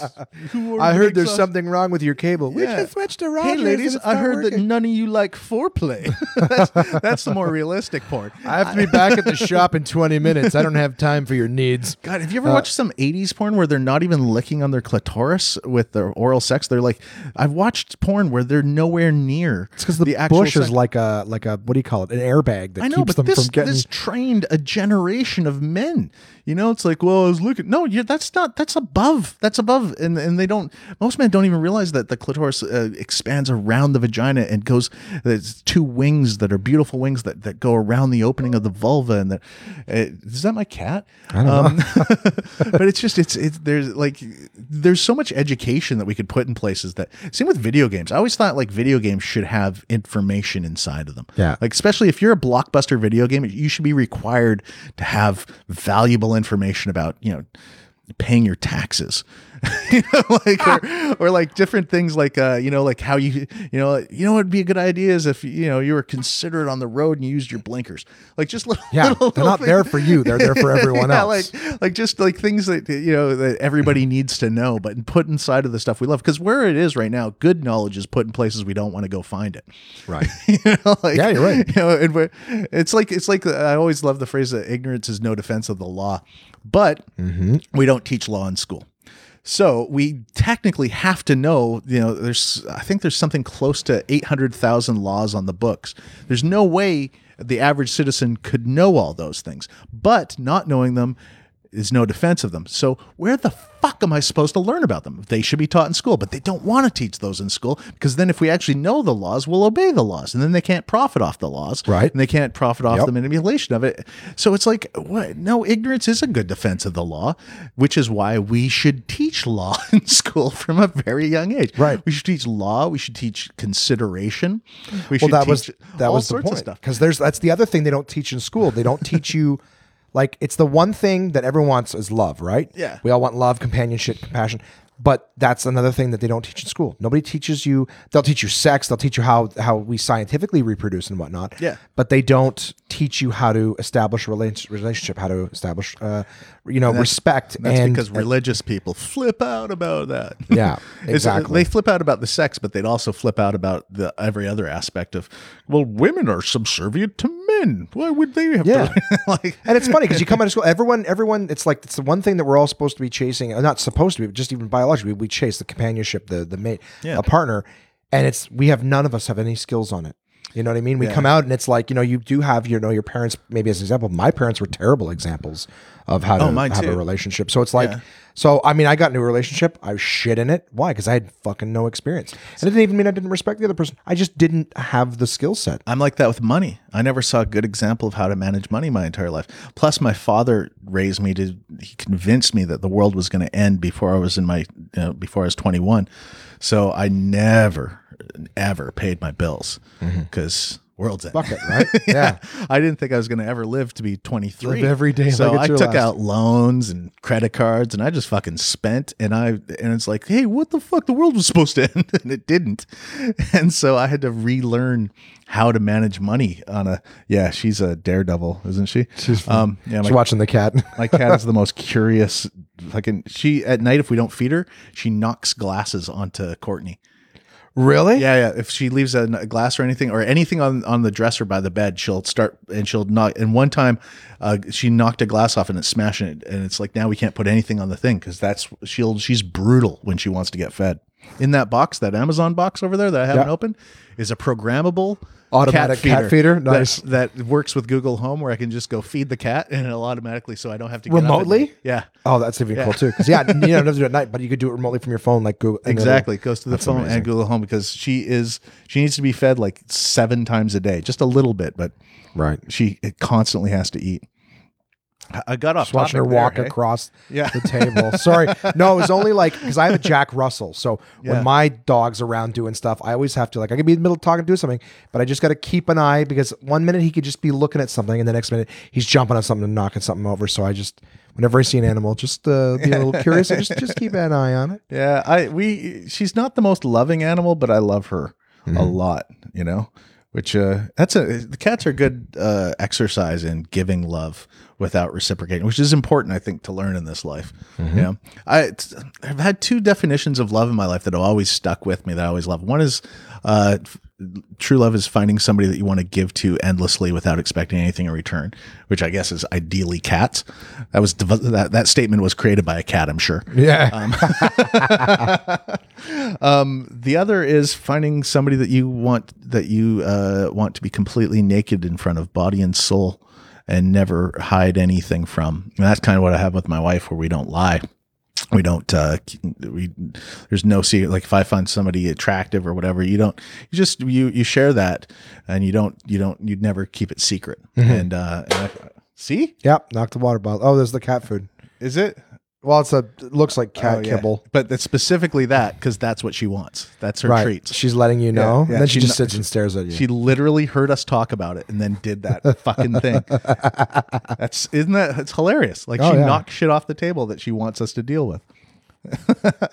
Um, She's just like, I wish everyone could see this. She's just sitting at perched like a gargoyle at the edge of the table, just staring at us, looking down at the container, back at us, down at the container, back at us. Now she's cleaning herself. But there's something wonderful that um, I think a lot of people are scared to experience in um, stripping themselves naked in front of somebody else. Uh, not just uh, body's one way. I think I think nude beaches are great for that too, because uh, I have a lot of insecurities about my body, my appearance, and stuff like that. I don't have a great body and stuff like that, but I find a nude beach um, and and nude spas that we go to incredibly empowering because you see the humanity of everybody else that we're not perfect creatures. We're Yeah. not this illusion that we're fed constantly through media to feel insecure about ourselves. But real people are real people, and there's beauty in every type of body and every type of uh, person. And you judge yourself so much less, and that comes with being uh, almost like a nudist emotionally too, and a nudist about your feelings, and and and you strip down the facades, and you and you do that in front of other people. We become vulnerable. That's Yeah, the thing. Is you to- become to, allow yourself to be vulnerable is is it's scary, but there is a freedom in it. It's and that- fucking awesome though, Yeah. and it's it's awesome to let those things go, and it's let it's awesome to let somebody know when you're afraid. It's let, it's awesome to let somebody know you don't know the answer, uh, that you're not perfect, and that you have flaws. And I that's something I don't see, and this brings us back to social media. And one of the other reasons I quit social media is that whenever I was honest about how I felt, I found this almost hilarious, but I couldn't respond this way. Is let's say I didn't have a great show right. right? And I'd go on social media and I go, you know what? I, that wasn't a great show and stuff like that. I would have messages from people going, "Are you okay? You sound depressed." Uh, like because everybody's so used to Mm. Yeah. this positivity, this rah rah rah. The demo reel on that The second that you're at all real in social media, people think there's something drastically wrong, rather than the fact that you're being a human with real ups and downs, real sort of fluctuations of, of your everyday life. And I, I was trying to be as, as real as possible on that medium. And all it meant was I was dealing with like eight, nine messages a day, which is nice that people cared. But at the same point, it was very unrealistic. Yeah. Like you're, uh, you're acting like that's not a normal aspect of humanity to feel bad about certain things, to not love something, to not, you know, we're both, we love and we don't, it, it goes up and down. Yeah. And social media is not allowing us the full spectrum of humanity. Yeah, people panic way worse now when they feel bad because they're like, "I shouldn't feel. This isn't right. This isn't healthy. It's What's wrong with me?" You're you're you're having a bad day. Yeah. Like there's shit happens. Not everything is going to be. Yeah, that's why that's why I call it the demo reel. Everyone looks at Facebook. Look at all these other people who are happy all the time. They're not. That's Yeah. everyone just putting the best out And that's there. that's a problem with Instagram still is because Instagram very much pr- promotes people that are happy, that don't have pimples, that don't. I always I try to point out my flaws. yeah, I saw the airport shot from yesterday. like I, I just I, I enjoy I, I want I want real I want uh, and and I think social media if we were if we were smart about it could make us more real but until we take the profit motive out of it see that's the problem with Facebook and Instagram and stuff like that is that the reason that they want to manipulate our emotions up and down is because they're trying to make a profit by selling things. And you see that. You see that in your news feed. Um, you know there are there's all these sort of things that they're trying to monetize off of your emotional instability whether they're based in vanity whether they're based in oh look at her. She's letting you pet her. Um, it's it's incredibly profitable for people because how do we treat sadness in the modern world? We, we medicate. buy yeah we buy something. We, we we buy something for ourselves. You know i'll feel better if i get a you know a new coat or a, this or a and it we financially hand over money in this sort of thing to feel better when in fact all we need to do to feel better is to have people around us that accept us for who we are Yeah. And that's becoming harder and harder because now we don't allow people to even make one mistake in their life before they're written off. Oh yeah, and that's and that's the worst part. I meant to say that earlier when we were discussing the you know people need to be able to make mistakes. You make more mistakes when you're afraid to make mistakes. The more scared you are to do something, that's when you make mistakes. What you fear, you draw near. Yeah. and that's the thing. I do it all make- the time. If I'm make- stressed, But we also make moral mistakes. And Yeah. that's something that people don't seem to understand. There's a great uh, lawyer that defended the poor in uh, for the Southern Poverty Law Center in the U.S. I forget his name off the top of my head, but he's a brilliant lawyer, and he made this defense and says, "Are we to ju- are is our worth that of the worst thing we've ever done?" I always thought that's an interesting concept. Is the worst thing we've ever done our worth for our lives? Mm-hmm. You know, and the funny thing is, is that people get caught for certain things, but almost everybody's done something pretty bad. Not horrible. You know, I don't think everybody's murdered somebody or anything like Right. that. But we've done all done something pretty bad. But we don't hold our own self worth at that level. But we hold anybody else's at Right. that worst thing that we're knowledgeable of. Like you're the guy who dropped that chick at prom. You'll always be that person. I'm, no, I'm joking. Yeah, I, I did beat I'm myself joking, up I'm over joking. that too. But I've done, uh, you know, I've I've I've made a lot of people cry with things that I thought were funny when I was younger too, and I and I regret those things. But at the time, I didn't possess the intellectual ins- uh, uh, insight or the empathy, to be honest with you, to understand that what I was saying was mean. But now I do, and I wouldn't do it now. But would should I have been stopped at that moment of saying that to never have evolved to the point where I know that? And that's sort of a weird conundrum. And we're not letting certain people, and nobody should have to be the sacrificial pain Right. to get to that human evolutionary point. But if it's already happened, we do kind of, where do we, what do we do with it? But sometimes we we're part of knowledge? someone else's lesson, and that's the thing Yeah. too. Is like, I mean, I I don't bel necessarily believe everything happens for a reason. It feels like kind of a cop out at times to Yeah. say that, but at the end of the day, like, I almost like if I was aware that you know what I'm feeling shitty now, but you're helping somebody else. I would almost be like, okay, Yeah. well, that makes it feel better. if if someone else is going to be a better person because I I was that part of their their plot or But whatever. some days we can be that, and some days we can't. Yeah. that's the yeah, other thing. It's I'd like- love to not always be the fucking Some- whipping boy for everybody else's Some days I can be cut off in traffic and go, "Oh man, that guy's in a rush. I hope he gets there." And other days I'm like, "Who the fuck is this guy?" Oh yeah, they didn't learn anything in that moment. They didn't learn anything in that moment. But we also, you know, we, we all fluctuate. We're all human. We all fuck up. We all make mistakes. If you continually, repeatedly do the same bad thing, then yeah, there's something fucking wrong. yeah, But if you, I mean, but if you fuck up once and you learn from that, that's okay. That's that's kind of what life's about. right. You know? Well, what is it? Even I, I, I'm sure he's not the first one to say it, but I did hear. uh uh Fuck. Well, there was a character in a movie that I would get in shit for spoiling if I said his name, but he just said that uh, success or sorry, failure is the best teacher Yeah. Yeah. because you mean you don't you don't necessarily learn that much from success, but when you fail, that's when you really learn and grow the most. Yeah. And also I I don't want to be uh I I don't want to give away my power to somebody else too.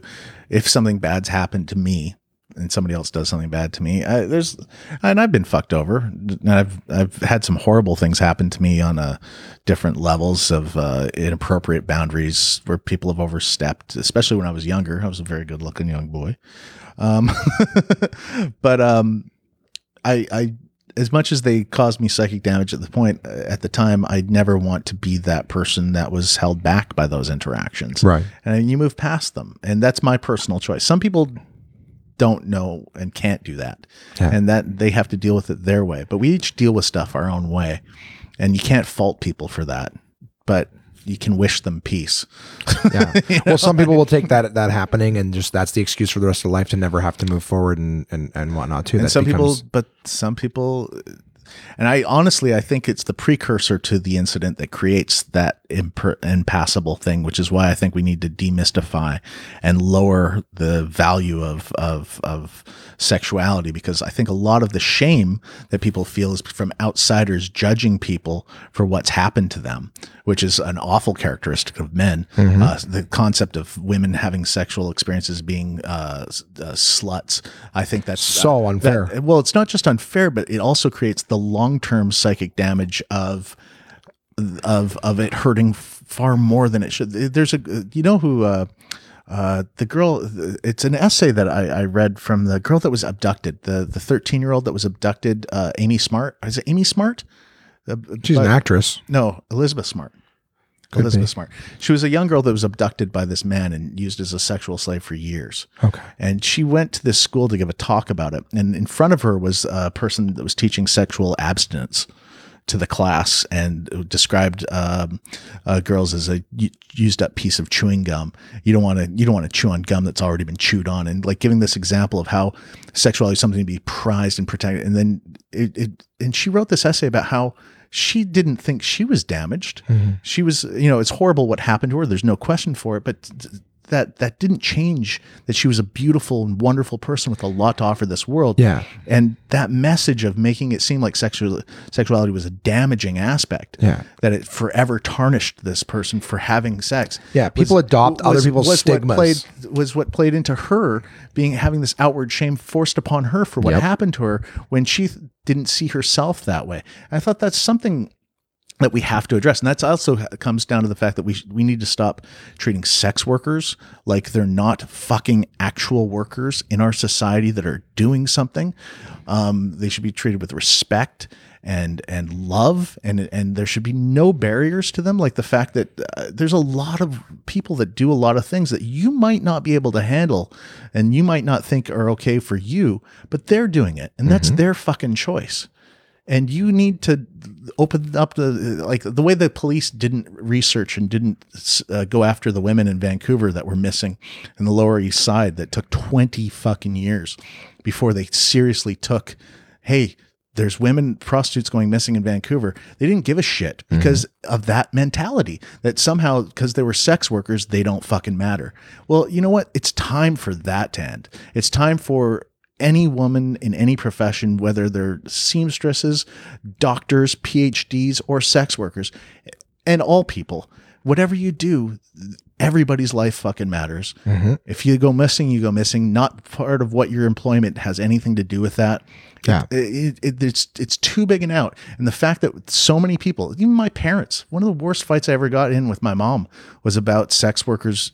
Uh, going missing. And, and she goes well should they kind of ask for it with that lifestyle. No nobody asks for it Right. every single human being Yeah, you wouldn't you, you- like. I mean, are you going to turn around and be like, "Oh yeah, a hiker goes missing, it asked for it." Someone went jogging, they're asking for but it. Like, that's no, but that's so ingrained in our society and that's where i find the crux point that's why i think it's so important that we talk about sex workers in our in our public because that's the route where even even the li- the liberals and the and the people oh i don't know there's something about no you just you listen to them you you listen what do sex workers want what do they want? You ask them and then you give that to them they want protection. They want respect. They want dignity. Yeah. and you fucking give it. You don't go oh they chose to no fuck you. Dude, shut up. Yeah. shut up and just listen.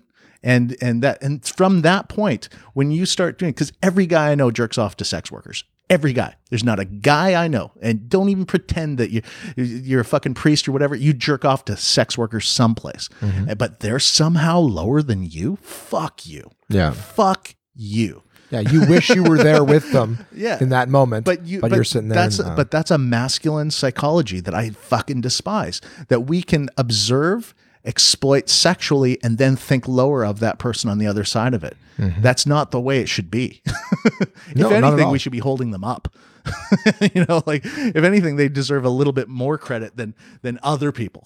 you know, like that's fuck. They're, they they we should have a parade for them every year and celebrate the fucking courage and the fact that they've been treated like shit for so many centuries. Like they're like their property or or just some sort of thing. No, they're fucking. that's what the world's people. oldest oldest profession, right? Yeah, they're they're. I, I I'm just uh, I, I just find the psychology of dismissing sex workers an aspect of a of a of a of a cancer that's much deeper inside of our view of human sexuality and exploitation and ownership in our society. And that and if we picked at that scab and we solved that, we would dwell far deeper into who we are to become better people on every tangent when it comes to exploitation in every field from you know, fucking people working in dangerous mines to bad, you know, farming and stuff. Like whatever, everything has a danger to it when it's put in a capitalistic spectrum. And if you sort of observe the concept of sex work and what it means in our society and the way we've manipulated all our values against sort of treating them like human beings, we could look at every other profession and lift it up as well. Yeah. it's it's the tip point of where we really need to look hard at ourselves to become better people. Sorry. I- No, I've dude, no, don't about it for a apologize. No, that's one of the reasons I Another love talking with you because like I love uh yeah, you're just you're you're you're incredibly well informed and I love and I love having the conversation because I too love hearing someone else. I was gonna uh, posit the line there. It's just when you're saying like, no, don't shut up, don't talk, and just listen. I was gonna use that old cliche. It's like, yeah, that's why you have two, you know, one mouth and two ears. Oh, You know what I mean? Just listen. Listening is going to get you farther than just And I can't hear well out of one ear, so I gotta I, I gotta double here. Yeah, man. Well, I mean, forgive me for, and it's going to sound fucking stiff as hell to bring it back, but I mean, obviously, I, I wanted to say how uh, my first time ever seeing you do stand up was your Comedy Now special. And I have seen many, many, many, many, many Comedy Now specials, and somehow they have a way of editing out the funny of all of them. um, but yours is honestly, I can count on one hand how many Comedy Now specials that were were great start to finish. That even though they probably tried to fuck up, didn't matter. Your Comedy Now special was great, and that was my first chance to see you. remember it. Um, I, I, it was, uh, I know, I, I remember aspects of it. I remember it was way too hot, and they had to stop it. Like, if you were there, you wouldn't have believed. I think they stopped it seven times during the Oh, taping really? because I was sweating so much because they taped it in a in a. I've never experienced this in the entire twenty five years of. I think I've done probably. I've probably done 30 TV appearances. It's the only time I've been in a studio where they didn't air condition the studio. Yeah, no, it's they shot in the middle I've of heard summer. from many people worst conditions. and I was like, "How? How is this possible?" Like it, everybody was dying of heat, and I, of course, I have I have hyperhidrosis, so I'm just you know, I'm. And at the time, I didn't have like I do now, thirty minutes on sweating. Uh, so, so I was very young at the time. I couldn't stop sweating, so I had to stop constantly. The other, and then I had a huge argument about wearing a short sleeve shirt. They weren't going to let me perform in a short sleeve dress shirt, and I'm like, hey, "Look at me! I'm dying of heat. I have to have a short sleeve dress shirt." They wanted you what full dress shirt? Or yeah, something? they were almost going to not tape because That's I, ridiculous. I know it's such a weird thing over wardrobe, it, but uh, I, I don't remember the comedy I did. I know I was still very young, but I can remember some of it only I because don't I, never. No, I'm not going to throw it out. I don't But wanna know. I, uh, I just remember that was my first time seeing you. I had never. I mean, you were at West, and I'm only at that point only just a kid watching whatever comedy I can get my eyes on. wasn't a comic. that was my second special. Was it really? Yeah, because I, I nobody remembers this show, but I'd, I'd already taped uh, Comics? Yeah, CBC Comics, Yeah.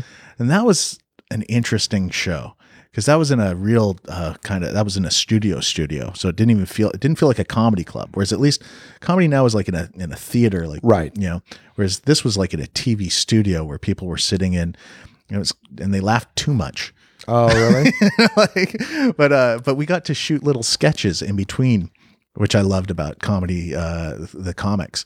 So uh, one sketch, uh, I still liked them both. One was um, uh, why I was good at dealing with the audience, and I explained to the interview. I got Peter Mansfield, Mansbridge. Mansbridge, Yeah, yeah. to interview. He he because you he had all the CBC's sort of stuff at, at your disposal. So it was Peter Mansbridge interviewing me about how I was so good with hecklers.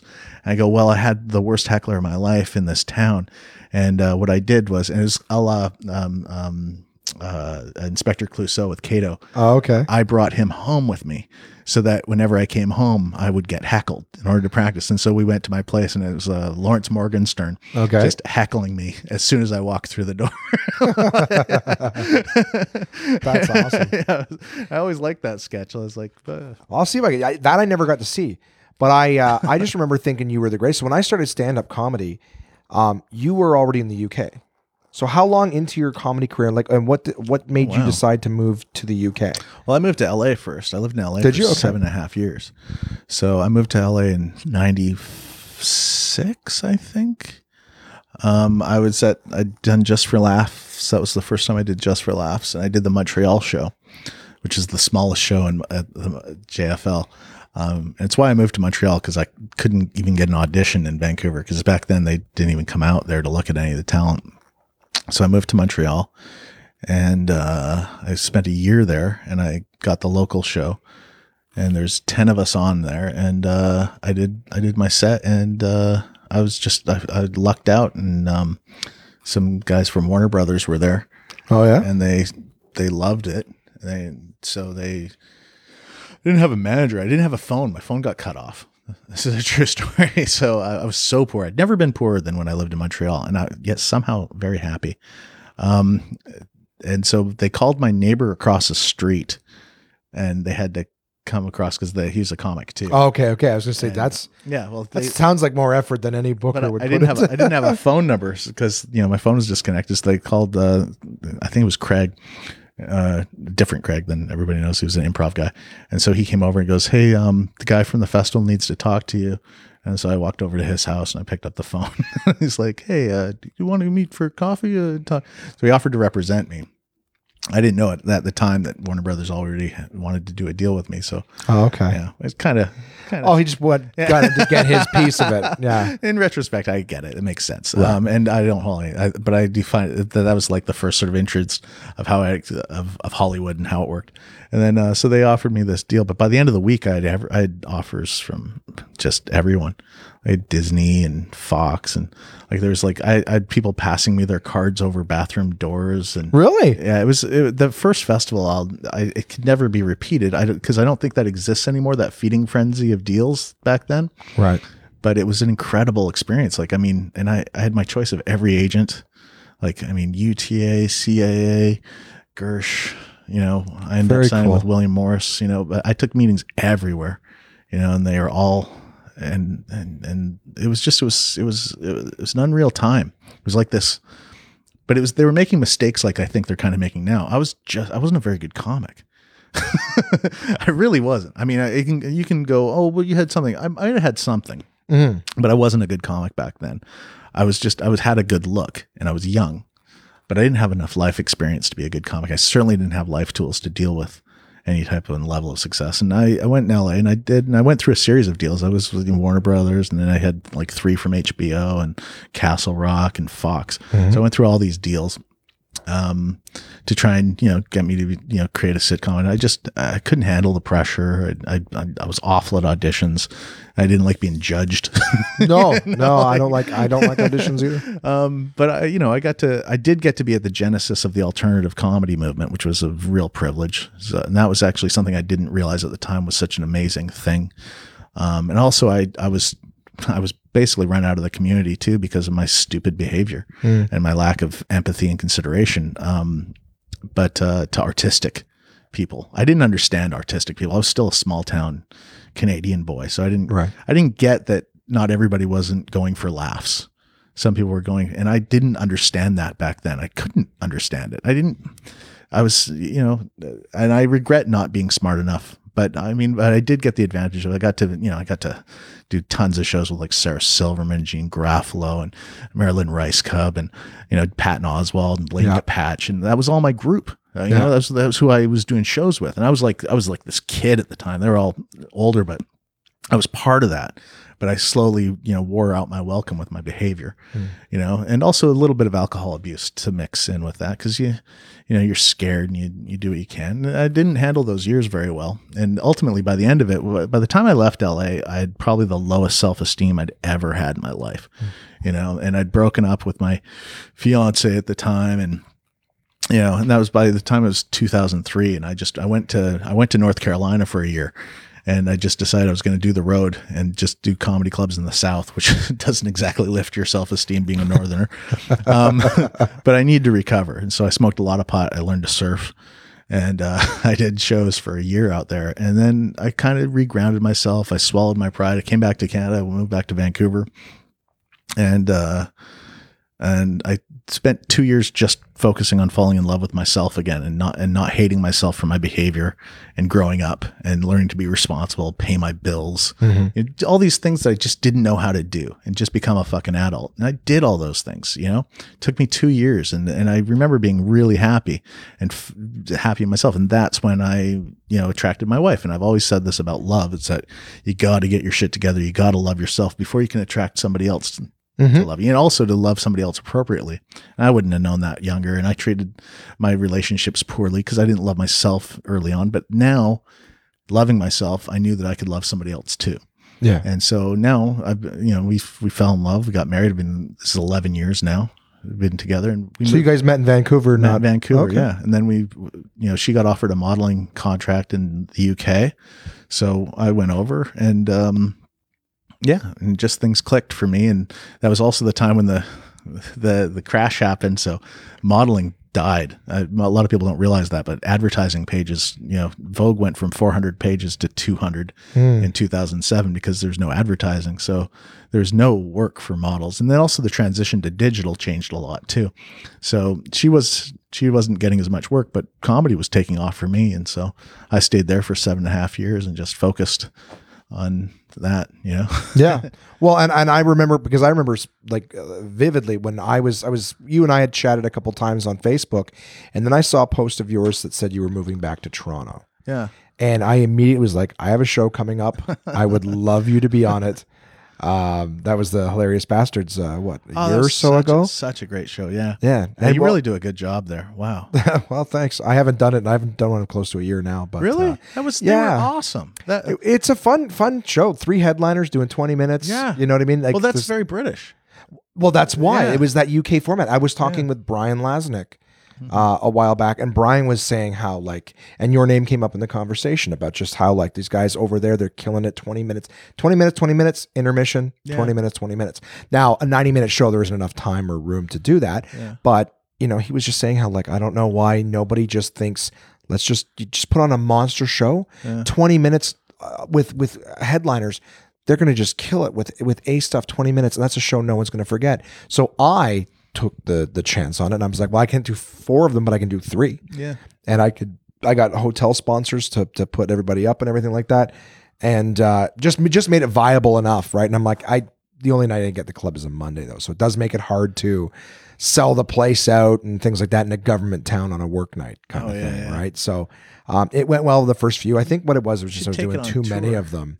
Well, but here's see that's the thing because you you comment you're like, look, you're smart, you're doing smart. I'm like, look, I have no idea how to do that stuff. I I know how to use the club that I already have at my disposal to to book a show and everything like that. But the idea of like not being in the city where I can't like because I'll hit the ground and I'll promote, I'll do the work. I guess for me, what it is is I don't necessarily know what all the work is involved. Mm. So if I was buying a venue in another city and I'm not there to make sure that those posters are going up and that that promotion is being done, it's very uh I think the best the best example for how to do that is Dan Quinn out west. yeah. I mean, Dan uh, turned the Snowed In. It's it's on its tenth year or eleventh year now. Snowed In Comedy Festival? Uh, yeah, when did they start? Two thousand eight. So it's nine, ten years. I don't know. It's coming up. It's uh, but um, he started that. You know, just a small little thing, and just you know, you you you take it in the teeth for the first three years. That's just the thing with anything, any festival, anything like that. You know, you don't want you don't you don't make money. You don't you don't lose money either. You just work way harder just to break even Right. and then you you take where the where it's growing and you and you, you fuel that you get it bigger and bigger and now it's like god he, he makes he makes enough in that month to pay for his entire year Well, it's one of the things that I want to work on. yeah Um, it- but a tour is like now it's a brand now he's got a brand you know that's bigger than the names on the show the brand itself Right. so uh the the he's got he's just very smart. He hustles, works, never stops finding sponsors, getting ways. And what and through that trial and error too, like immense trial and error, like between Facebook ads and print ads and all these things, which ones actually drive you in different seats. And different markets have different things, you know, mm-hmm. and different pairings with radio stations and different papers. Like some radio stations, they'll do deals with a lot of promoters you got a show coming to the theater where they'll promote it on the air for a certain amount of tickets and then a certain amount off of each ticket. So like if so let's say it's a $25 ticket, you know, $2 goes to the radio station. You know, if they and then they'll promote it and they'll do a deal with you and like you know they're all in. They all got their hands in there, but you got to figure out which one's worth it. Well, and that's the thing. I need uh, I need to get more of it now. Now, speaking of brands and sponsors, I've been looking for an opportunity to uh, to insert this here. Okay, who- Uh, who's well, your ad? well, the uh, the newest uh, sponsor for uh, for that is, is actually back is uh, Absolute Comedy. They are the only people who get to advertise during the bonus episodes with the guests. So this is where uh, I say, of course, thank you to my sponsors, Absolute Comedy, and uh, and then I play uh, I play their ad for sixty seconds. You know, I get to take a break. yeah, yeah, yeah. All right, sounds good. Absolute Comedy is the best live stand up comedy from across North America with locations in Kingston, Toronto, and Ottawa, Ontario. These comedians have been featured on Just for Laughs, Netflix, Comedy Central, CBC's The Debaters, Jimmy Kimmel Live, Conan, The Comedy Network, and much, much more. Go to absolutecomedy.ca to see this week's lineup. Planning a night out is easy with dinner and show packages available at all locations. Live comedy is a great choice if you're organizing a celebration, fundraiser, company outing, or corporate event. Want the show brought to you? They'll send comedians to your venue with performances tailored to your event, creating a night of laughs your guests will love and won't soon forget. So for showtimes, ticket prices, gift certificates, special shows, and more, head to absolutecomedy.ca. Again, that's absolutecomedy.ca for the best live stand-up comedy from across North America. And we're back. Sorry, I'm trying not to make us too too hot here. I got to turn our mics back up. We were just having a little chat while you guys listen to that. I Um, checked my social media after all that fucking talk. But no, I just I, I I I get people communicate to me on all the platforms. That's the one thing I can't get rid of is the messages I get. So you get messages from people that just want to reach out to you. It's uh I keep it as an address book too. I'm not I'm not very active on social media. I will share the occasional odd couple animals video, just things that make me feel happy and smile. I'll, I'll share I will share the happy stuff because everyone else is sharing the negative and the angry stuff. So I'm like I I'm not the counterbalance, but I try to just well, when I go on Twitter, I, I usually keep it to like four or five minutes because I'll go on and I'll I'll have written down jokes in my notes all day, and I'll, I'll have ideas and thoughts that I think are funny, and then I'll wait till I'm at home or someplace where you know, and I'll just put them all on at once. Which is I know that's the wrong way to do it because somebody told me you're oh you're supposed to put them on at five and nine a.m. and stuff like that. I'm Hootsuite. Yeah, I'm not up at nine, and uh, I'm not. I don't, I don't. And also, you're supposed to space them out, but I'm like, fuck that. I just do them all at once. And uh, Yeah, I use a thing on the computer. It's called Hootsuite. It's free Yeah, if you only have a oh, couple, no, so I- you can write them and then schedule them.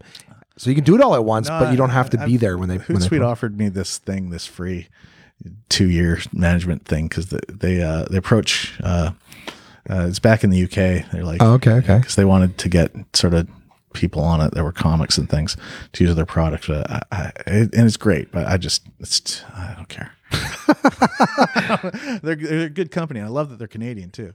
Yes, yeah. I think just- are they out west? Yeah, they're out west. They're, they're a really good company, and I mean, and I think they're great for brand management and stuff like that. But again, I try not to think of myself as a brand, more as a human.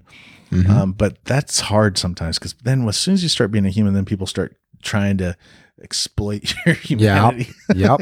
you know, it's like it's like that close talker after the show. It's like, hey, I really loved your show, and then you want to be genuine back to them. Oh, I really appreciate that. Thank you very much. And what's your name? Stuff like that but they don't realize that there's like 40 other people that want to talk to you and then they try to monopolize you and then they talk to you real close and it's like okay but there's then you they've they've kind of exploited that aspect of your own personal humanity but at the same point i'm thrilled that they care and that they're such loving people and they're interested in me at the same point there's like four people here trying to talk to me too man. Yeah. And it's like you can't Yeah, can't ration it out. yeah, yeah, ration it out. Be self-aware. reasonable. Like talk to me, but maybe maybe say hello, then stand to the side and wait while everyone else gets a turn, and then see if there's seconds afterwards. Well, that's right? actually something I've been thinking about doing on YouTube is showing people how to talk to comics after a show. Yeah. Because there's, I know it sounds horrible, but people are incredibly cruel sometimes to other comics. And I, uh, nothing will make me more upset is if somebody comes up to me at after a show and they'll go, I thought you were funny. And I'm like, why would you say that in front of the other comic? yeah. Like, what the fuck? You were my favorite. Why do you have to compare Yeah, us or, yeah. or I'm like- quantify? Just say, I enjoyed the show. Who Thank you guys. that to people? Like who? Oh, where, yeah. where? What other job would that be okay? Yeah. You know? I had someone say that to me right next to I was hosting and someone said that to me right next to the headliner. They're like, You were the best one on the show. I go, Oh my God, what a nice thing to say. Right in front of the headliner. To Yeah, you yeah. know? and I mean, it happens everywhere. I've, I've had people say it to other comics, and they're it, it doesn't actually bother me that much when people say it to other comics. I can totally agree when those people like those people. It's like, yeah, they're probably right for you. First of all, comedy's completely subjective. Mm-hmm. You know, you're never gonna have everybody like you, but people act like their opinion is the be all end all. And well, Yeah. and I've always What are you guys all judges on American Idol? You were good. I voted but that's thumbs new. up. That's new. And. I, having done this for 25 years, I you're right. remember when people used to say, "Oh man, I thought you were great tonight." You know, I was like, "Oh, thanks." That was the go-to thing people said 20 years ago. It changed about 15 years ago to uh, "You're funny. You're funny. You're not funny." Like it turned, it changed to the judgment. Something happened in 25 years where it changed from an opinion to a judgment. And I find that fascinating because that's not just in comedy. We're just a bellwether, but that's in everything we experience. Like, hey, um, I just had some curry at this restaurant. It's the best curry ever, or it's the worst curry ever. Who fucking cares? To you, it's Yeah. what it is. You know, It- People have a self importance. people have a self importance now that they didn't maybe maybe Oh, before because now it's like oh everything I say matters now. Well, it, it, we're all going through this solipsistic delusion right now that we're all living in movies and, and we're living in a, on a sort of a, a, a, a taped reality that's artificial. Um, that we're, I mean, there's this phenomenon right now where people think they're being observed even when they're not being observed. So their, their behavior, even when they're alone, isn't natural. I'm like, fuck, that's crazy. That's just crazy. That's where we're living right now. And we've allowed this to happen through, you know, constantly being exposed to the thing that me and you both love. Technology is an mm-hmm. aspect of it. It's like I used to talk about how people used to behave better on buses when I was growing up. And the reason being is that you had to be on that journey for the next two hours with other people on buses. So mm-hmm. you didn't act like a dick because, you know, there's 30 other people on that bus that would think you're a dick. Now you can act like a dick on that bus and then everybody hates you. You go to your phone and somebody else someplace will go, you know what? You were right. Don't you worry about it. Because there's no. Yeah, that's what they look for the valid- Your, yeah. your allegiance validation is not to those around you anymore. And it's turned us all into these, well, the, to borrow a term from China with their one child policy, little emperors and empresses for that matter. Because, I mean, this is a non gender specific poor behavior sort of thing. Um, both genders are awful at it. Uh, we're just, we're becoming more and more self centered and less tolerant of other people being other people. Yeah. And I wonder where the end game for that. Will we swing back? I, I mean, our hope is we'll swing back. I always thought certain technologies might help us become more empathetic. That was my hope with virtual reality. Is I had this idea that perhaps through the intimate complete immersion to an alternative reality that we can create we can much like novels they, they show that people that read more novels are more empathetic because they see things from a very i mean novels get right inside your head you feel like i mean novels are the old virtual reality Right, know, yeah. like, like novels Yeah, you, you reconnection with your imagination. yeah, when you when you when you when you write from an omniscient perspective, you're you're existing inside of a character's headspace while observing the world. I mean, Raskolnikov in uh, Crime and Punishment, his guilt was so transitional in, mo- in novel format because of the way it was written. Was our own thoughts and guilts and wonders of killing this uh, this this loan shark and her innocent sister, and even though we thought we were doing good, we also did a tremendous evil, and it corrupted us. I mean, that's Crime and Punishment was the first one that sort of take us to that place, and that made everybody that read that book a better person because it took them through something they would never do themselves. Ninety nine percent of us are never going to kill a pawn, you know, or a loan or uh, some and, and, and uh, somebody that's exploitive like that. But we're also, you know, we're never going to do that. But we we went through it all. We lived that, and it taught us a different perspective and compassion, and that's what novels did. And I thought that VR would be do that. Like we could experience, you know, like what it's like to live in a village in Africa, or you know, or or, or be in a, a worker's factory in China, or different perspectives. But I don't know if that's where we're going. yeah. Might be hard to move units on that one. it might be a little bit optimistic, you know. Like I always thought it would be a great device for teaching uh, uh, the concept of the good man with the gun is futile. Um, like I've al- I tried. I actually pitched this as a video game to a company here in town. They seemed excited about the philosophical component of it, but but I still think it could be done. Is uh, is showing uh, virtual reality of being in a mass shooting. Um, Oh, being in a mall where somebody starts shooting and you don't and you need to hide and you need to protect yourself and you don't Fucking realize horrifying. and this is the neat thing about the way I was going to pitch is you don't realize who you are because you only see other people, but you after a while realize he's targeting people that look like you and you realize like you're black or you're or you're gay or you're or you're transgender you're, you're or a minority of some sort but you don't know it until you see that this is uh, after you. And then you're offered the ability of a gun and you realize that a gun doesn't protect you or other people because much like people experienced in Vegas you know the, there's an interesting story. I pull out a gun. How does the police know I'm not part of the problem? Right. you know you're a civilian with a gun. A good man with a gun can't save somebody uh, when they're shooting from a you know 40 stories up with a high powered rifle you're Yeah. doing nothing. You know Yeah. this this idea that you know it, it, it it's bigger than that. It's a, it's a you know but i thought that would be a neat storyline and a way to teach people that are adamant gun owners that you know you're kind of powerless in these situations where you're Yeah, you think you could protect yourself, but again, when the cops show up, how do they know you're not one of the Yeah, shooters? They just see you shooting at another human being as well. How do? Yeah, Yeah, and I and I get I totally the thing is is I have immense empathy for gun owners because I get it. I, I've fired guns, I've shot guns. They're fun. There's no question they're not fun. That's a that's a lunacy of the left to go guns aren't fun. Guns are very fun. Mm-hmm. They're not right. they shouldn't be accessible, but they're fun. Um, and it sounds like how could killing somebody shooting targets is fun. I, I would never want to kill anything. There's a, I'm sure there's a sense of power. I've never held one. I, I kind of don't really have any interest in it. Well, of course, yeah. but Yeah, I only because I'm I'm like I would just be terrified of of accident. Like I said, making mistakes. I'm terrified I'd be of terrified of when I start crying alone by myself. you know? like, having that quick and out, you know, like Yeah. no, I don't want a gun for that. Yeah. Um, there's a lot of reasons why I, I would never want to own a gun. You know, and and they're all part of my rational brain. Um, but if I let my emotional take over, then of course, uh, but that's the that's the duality with everything in our life, you know. Like we we we're all and and the other thing is we're always told to move with our hearts. Or you, you know you got to kind of pull away from that and be with you know as, as much as your heart is nice and it teaches you something about empathy. There is also bad idea, stats, science. yeah, absolutely, one hundred percent. Yeah, they got to use them both. Nothing's easy. That's the other. That's the thing I was trying to. And this is sort of my obsession right now is that we're all looking for simple answers for everything because simplicity allows everybody at the table to have an opinion.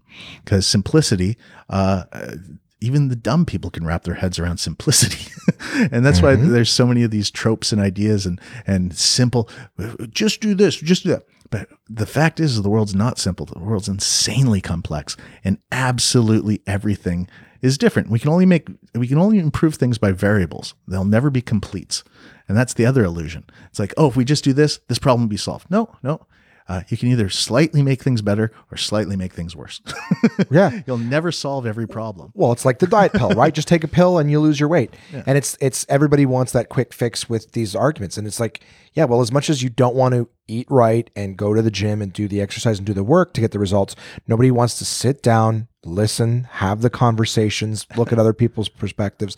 That's but that's the work of getting the end result. We all want this, but like you said, it's all all this expectation is going to be simple. And it's not. You yeah. got to put in the work. We- we, should all be lowering our expectations so much uh, with with each other. You know, the world would be a lot better place if we did if we just lowered our expectations, not to the point where we thought everybody was awful. Because this is the other amazing thing that we don't. I mean, it's it's so easy to get caught up in the negative and stuff like that. But then again, then you look at statistics again, and uh, you go, oh shit, we're living the greatest time ever for the fact that we have the least chance of ever being killed in this modern day and age, least chance of ever being robbed, which is quite well, uh, physically robbed. Uh, not not not exploited. Um, we have, and this is a tough one. People don't believe that with the lowest chance of ever being raped or sexually assaulted. Uh, child abuse is at its lowest it's ever been. Violence, uh, all levels of violence are at their lowest in the history of the world in the history of the world. But we all think that we're living in incredibly dangerous times. You look at parents right now. Parents are like, "Oh, my kid's going to be abducted." Your child's never been safer. And I used to walk alone to school. Hey, uh, fuck, I was six. My parents, I was now. If you let your kid walk alone to school at six, they'll arrest the parents for uh, for child abuse or for for not taking care of their Like kid. negligence. Yeah, there, there's a case in the states where this woman let her kid walk home. I walked home every day when I was six. Like that was just every kid did. Yeah. you know and i'm sure we were getting and from what i've learned in the news a lot of us were getting abused um but now kids are way safer than they've ever been but parents act you know uh, there's there's some there's a disconnect and you got to wonder who's profiting off the fear that they're putting in us and what that fear is creating in our children and their outlook in the world and I, is it becoming uh, i don't know. I, I just I, I i worry about a lot of things in that aspect because i think that we are great. Most of us are pretty good. 10% of us are fucking awful. Absolutely. Maybe more. Somebody tried to convince me it's 20% i don't know if that's right. But about 10 to 20% of every group uh, white black women men gay transgender every subsection 20% of every group are or 10 to 20 i say 10 he says hmm. 20 are awful and the majority are good but we we focus on the awful to make generalizations about the rest mm-hmm. and they wreck it for everyone Yeah. Well, that's that's yeah. It's like I mean, it's all like all media stuff. They show you the example, the bad examples, to get you to buy into think that's all that's happening. But yeah, I, I mean, you talk to the majority of people in, in Israel, the majority are great. Mm-hmm. You talk to the majority of the people in Palestine, they're great. Those two will never get along because of the 20% on each side. Well, yeah, I actually use that, believe it or not, in regular like day to day examples because there's it's interesting a lot of things about marketing because there's a lot of psychology in marketing, but I've got a lot of experience with like marketing stuff and whatnot, and and sales and things like that. And uh, you know, one of the things that they they taught me right from the early thing on was that uh, you know you're ten times more likely to talk about a bad experience than a good one. Right? So and that's the thing. So as so as soon as something bad happens, you can go to you can go to a, a restaurant that's great and and people have a good time all the time. But then somebody has one bad experience, they're gonna they're gonna call their friends or tell their friends not to go. They're gonna write a blog about it, where they're gonna write a negative review in anywhere that you can. And the idea, so when I go out and I, I have a good experience, doesn't matter where I go, whether it's restaurant or store or whatever, I always will say, give me your card. I'd love to send your manager an email and say you did a great job because they're only going to hear about the bad bad times. They're never going to hear about the good. So it's like you said, you there's there's 90% great. You know, I would say even higher number in certain situations, but That's why you I- only get to hear about the bad. But that's all. That's why I reply to absolutely everybody that writes me. Um, I, I and for a while there, I was getting lots and lots of emails from around the world after my special first came out. Is I was, I was thinking to myself like what it would take, and when when you would write somebody about liking something, I thought about my own life, how seldom I sat down and go, you know what, this was just amazing, thank you very much. Um, but I know I've complained about stuff Yeah. a lot, and I was so that made it a lot easier to discount the people that complained because it's easy to complain. The people that reached out and wanted to share something or or, or, or, or with me a positive, I was like, fuck, that takes a lot of work to do that. Well, it's because, like you said right at the beginning, was about about uh, with with love is to give to give love without ever expecting anything back. We complain because we want something back. We want someone to make it right. Not maybe not necessarily, but I'm saying like when you you're right. complain, I complain. Yeah, get but get back to me and give me a free meal or or whatever it is. You want something out of it. Whereas when you just when you're just giving a, a compliment or a, just The majority of my love. complaints are aimed at corporations, mm. which I think have def- dehumanized us to the point where, yeah. Sorry, my cat's acting up. we're just watching the cat get up and Oh, stress. That's his tea. No, She can have some. no, she doesn't like Rooibos. Um, Someday I'll have a video podcast and everyone can enjoy these happenings that, that happen in my interviews. uh, but yeah, it, I, I forgot where we was. This little little mind sweeper. But you're saying uh, corporations and uh, yeah, I have a huge problem with the way that corporations put the onus of correction on the consumer in our modern day, rather than uh, on themselves, which are the the they they factor in the fact that most of us won't fight back for things, and they take advantage of that. So they purposely are deceptive, or they purposely sort of, like for example, grocery stores in Canada, actually everywhere around the world. This is actually a, a policy of theirs. Is they're incredibly misleading, specifically with prices, by putting something that's uh, cheaper that looks similar next to something that's more expensive, because they assume that the consumer, and they're right, will make a mistake at the checkout and not check it. And this happens everywhere. Um, I have huge problems with the multiple purchasing, um, three for this price, because that does a lot of damage to our environment, um, and it's unfair to the consumer because you're you're pushing on a price point of us over consuming a product. Um, in order, and this is one of the reasons why we throw out eighty percent of the produce that we buy, is that most of our produce in a lot of cities is sold at multiple uh, discount for a great deal where it shouldn't be. I mean, uh, one thing about BC, and I love this about British Columbia, is that they have a law where you can't do that. But they still You can't do like a three for whatever. no, law? yeah, they have to offer you each individual unit. It's about the only good thing happening in BC at this moment, to be honest with you. Uh, um, I do think it's the most corrupt province in the entire country. Uh, It's a shame. it is a shame because it's a wonderful, wonderful place, but their government has been completely co-opted by dirty money that has destroyed the social fabric of, of British Columbia to the point where it's destined for collapse or that poor people are going to be moved out because uh, the land prices have destroyed the natural function of an interactive society with with arts and culture and people. And um, it, I think it's it's gonna something bad's got to happen before something good can happen to BC Yeah. to survive. And the corruptness of their government is just mind-boggling, like just mind-boggling. Un, un, you're allowed to donate directly to the uh, under provincial law directly to the candidates with no uh, bookkeeping.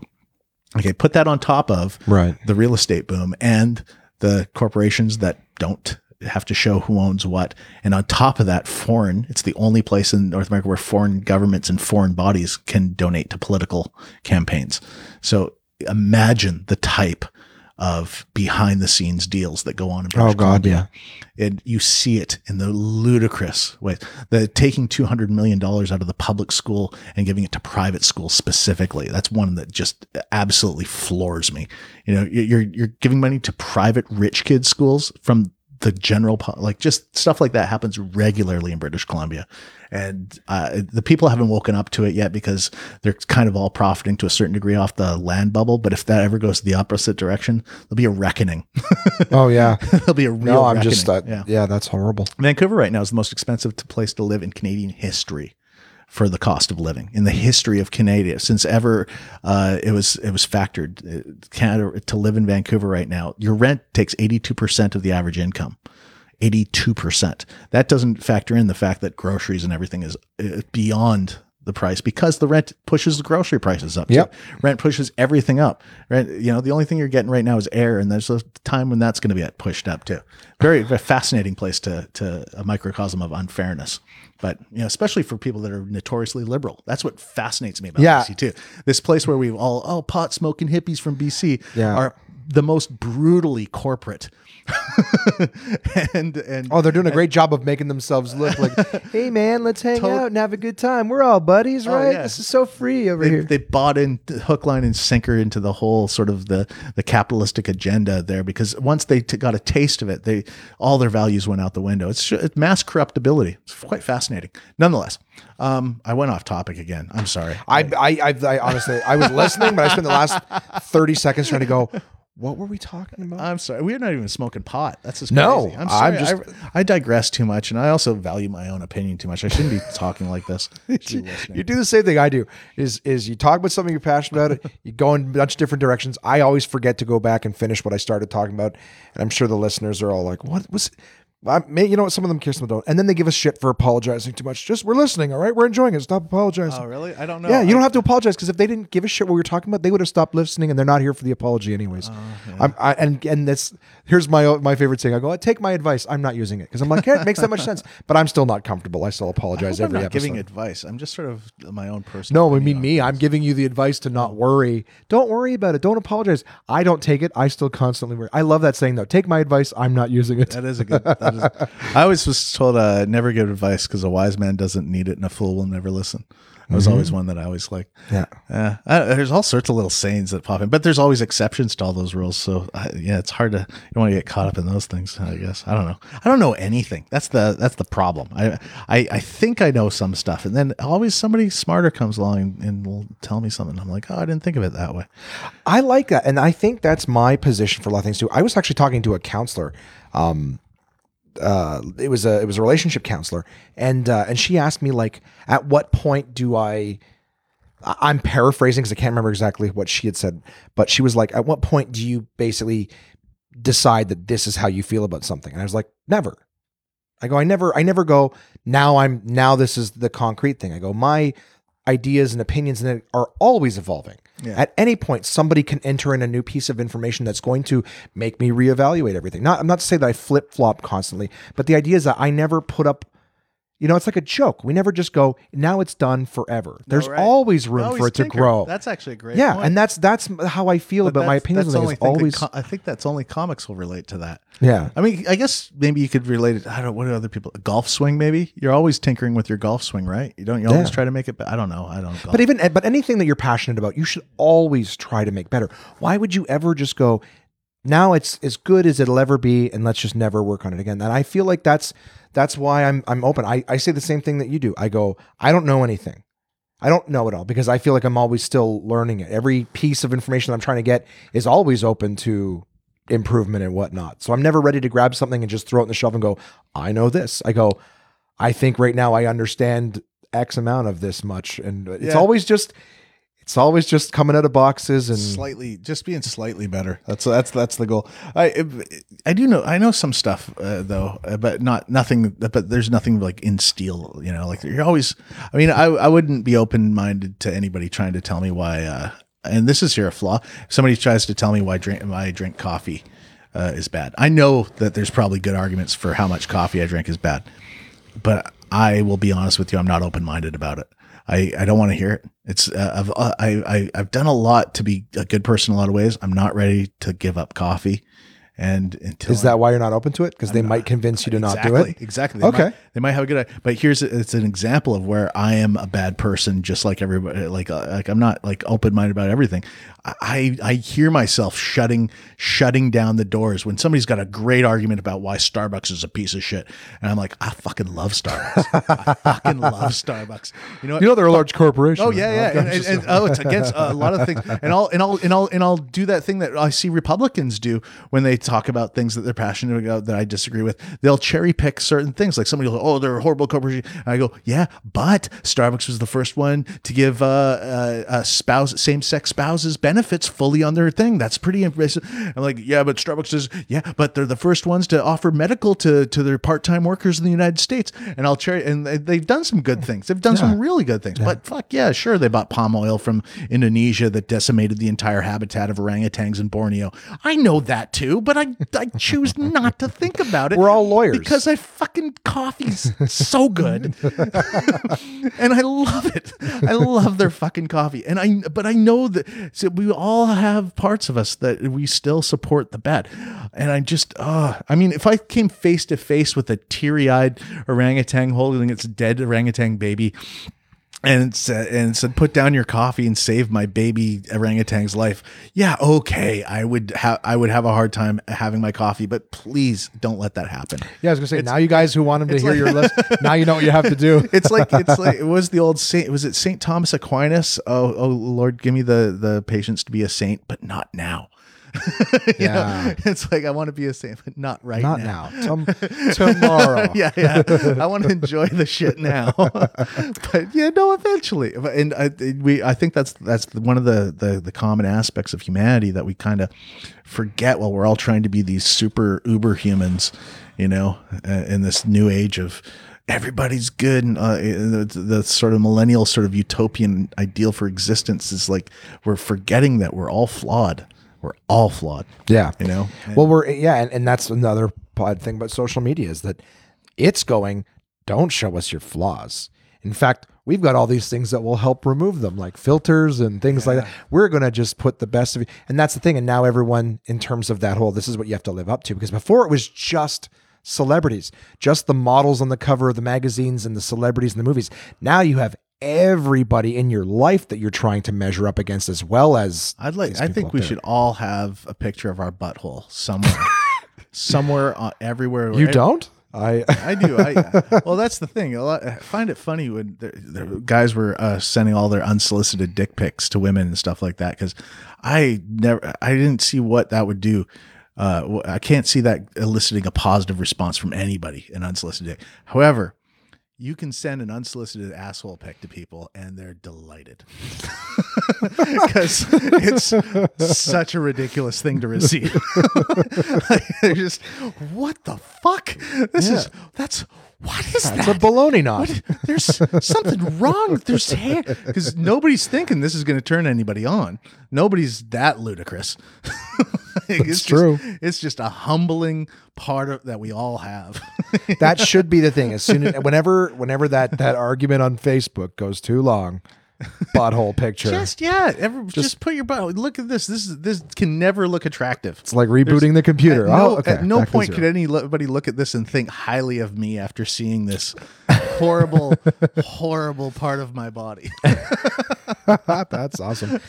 I uh I think dude, we're at a, we're at an hour 52 and I I've loved every minute and I could go on forever. I enjoy I always enjoy our I have to pee so badly. Oh, do you? Okay. So then why don't I take this opportunity to thank you, my good friend, for Oh, uh, for taking the time. Yeah, and we'll do it next time I'm in town. If you're in town again, Yeah, we'll do yeah, it again. absolutely, But I, I always love talking with you. Um, do you have anywhere where people can go? Like uh, right now, you have the special on Netflix. The name of the special again, Pete Johansson. You may also enjoy No. Pete Johansson. Yeah, you may also enjoy Pete Johansson. Yes, I got it right this time. Yeah, I don't think there's a Pete Johansson first though. I think it's called. Oh, isn't it? Uh, it looks like it says Pete Johansson. Hansen, you may That's- also enjoy Pete No, the Johansson. title of it is "You May Also Enjoy."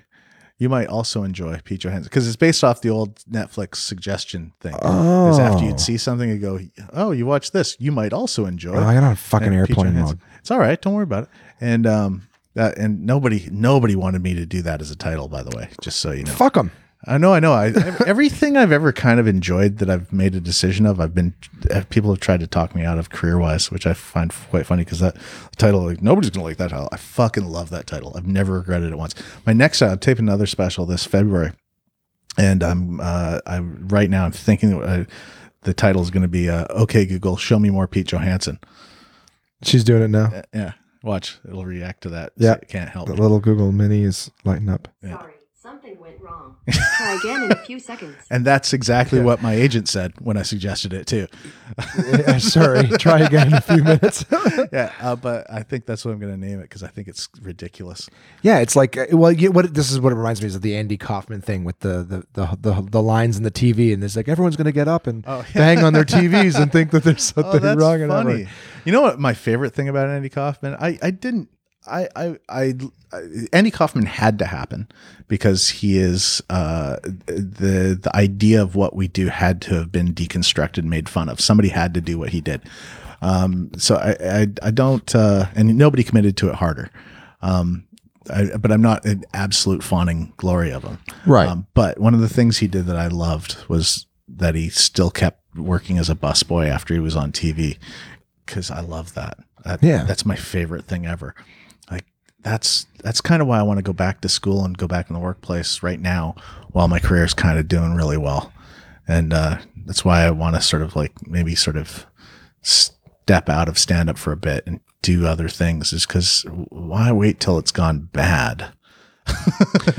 wait now. And I've done good. I'm gonna go. Well, it's like go to that's that Steve Martin thing, right? Where he said he looked at the back of the room and saw an empty table, and that's when he was like, "Time to time to get out." Not I want to be there for it when it's all the way at the bottom.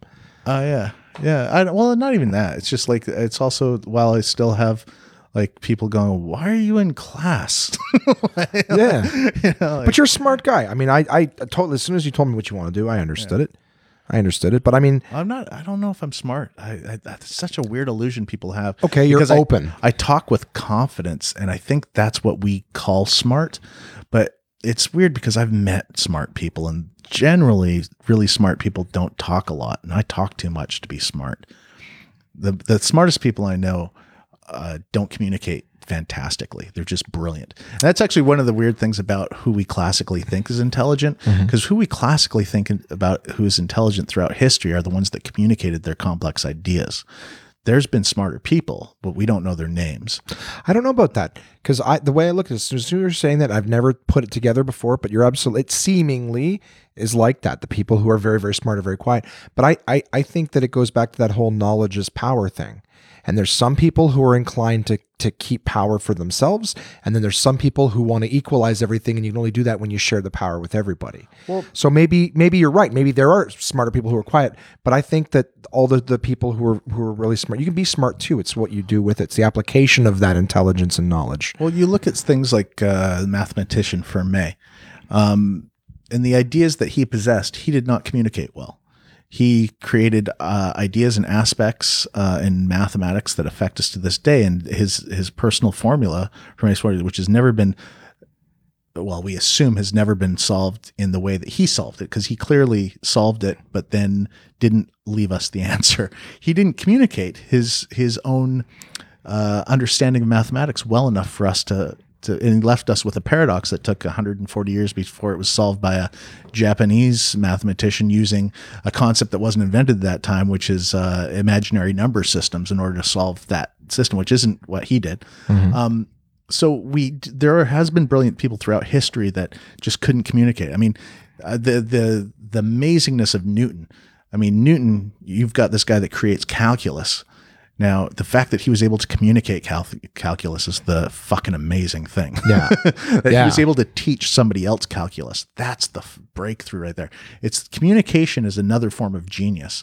I mean, I'm sure that relativity was thought of by a couple of scientists around the turn of the century, given the information that we all kind of possessed. But Einstein communicated it. Yeah. He was able to uh, get other people to understand what he said. There's a lot of uh, almost autistic Asperger's like individuals, and I don't mean to generalize or simplify their indicators. No, but that's part of what you're trying to communicate right now. Yeah, but there's a lot of people that have mathematical abilities that can solve and that can work on a complex level, but they can't communicate it to you or I. Yeah. how they're doing it, but they can do it. Um, it's almost mystical in a way, but there's intelligence that we can't access because of communication. Yeah, it's, And it's brilliant locked behind something. Yeah, brilliant communicators are a different level, and that's what comedy is. There's a lot of people that are very funny, but they can't communicate it to an audience. Yeah. You know? Well, and isn't that our job? We come up with a premise or an idea and we know why it's funny. Now, how do I make everybody else see why this is funny? Yeah, we've all had jokes that we we think are funny, but we can't get the we can't communicate it to an audience the way we understand it. Yeah. and that's that's the barrier is true communication. That's eh, it's a different form of brilliance, but and I, I and I've spoken absolutes earlier when I said that there's people that are I've met people that are smart. I've met some people that are smart mm-hmm. that are quiet because they don't know how to communicate, but they're absolutely their brains work on a level that's faster, more in depth, more and it's and it's stunning to be in the presence of that and intimidating and humbling. And I think that's the key word. We not we're not humbled enough around other people. Um, but that's why that's uh, the illusion of what we consider intelligence in the modern day is different because we uh, we associate it with the person that's communicating, and that's just one aspect of intelligence. It's not, know, Yeah. the, I don't even know if I got that across. No, I, I understood it. I, I just keep going like, fuck, I don't want the conversation to end. It only has to because I have to go fucking tell dick jokes. Oh, I have to pee so badly. you have to pee. might- I might it all comes back to the penis. Pete, you were outstanding as always, buddy. And I, I, uh, is there anywhere where people should follow? I mean, we've talked about getting away from social media. Is there anywhere people? I'm trying to start a mailing list as my main sort of route. So my website, petejohansson.com, I have a thing where you can sign up to my mailing list. I have yet to send out a mailing list since last time it was 2015. So so don't worry about me uh, filling your inbox with lots of spam. cool. But if they want to be a part of what, Yeah, what you got going on, yeah. that's and then I'm I'm, I'll try, I'm going to try and do my own podcast this year too. So Yeah, if you join you- my mailing list or if you follow me on uh, any social media thing, I will announce when I start doing my podcast. But it's probably just going to be me talking for the first little bit. that's fine. Well, let me let me know, and I'll let them know. Oh, okay. Cool, buddy. All right. Sounds all right. I appreciate you being on the show, Pete. You were I, I find you incredibly fascinating and funny. Thank you. I love spending time, man. You're so much less racist when you're on the air. Thanks, buddy. All right.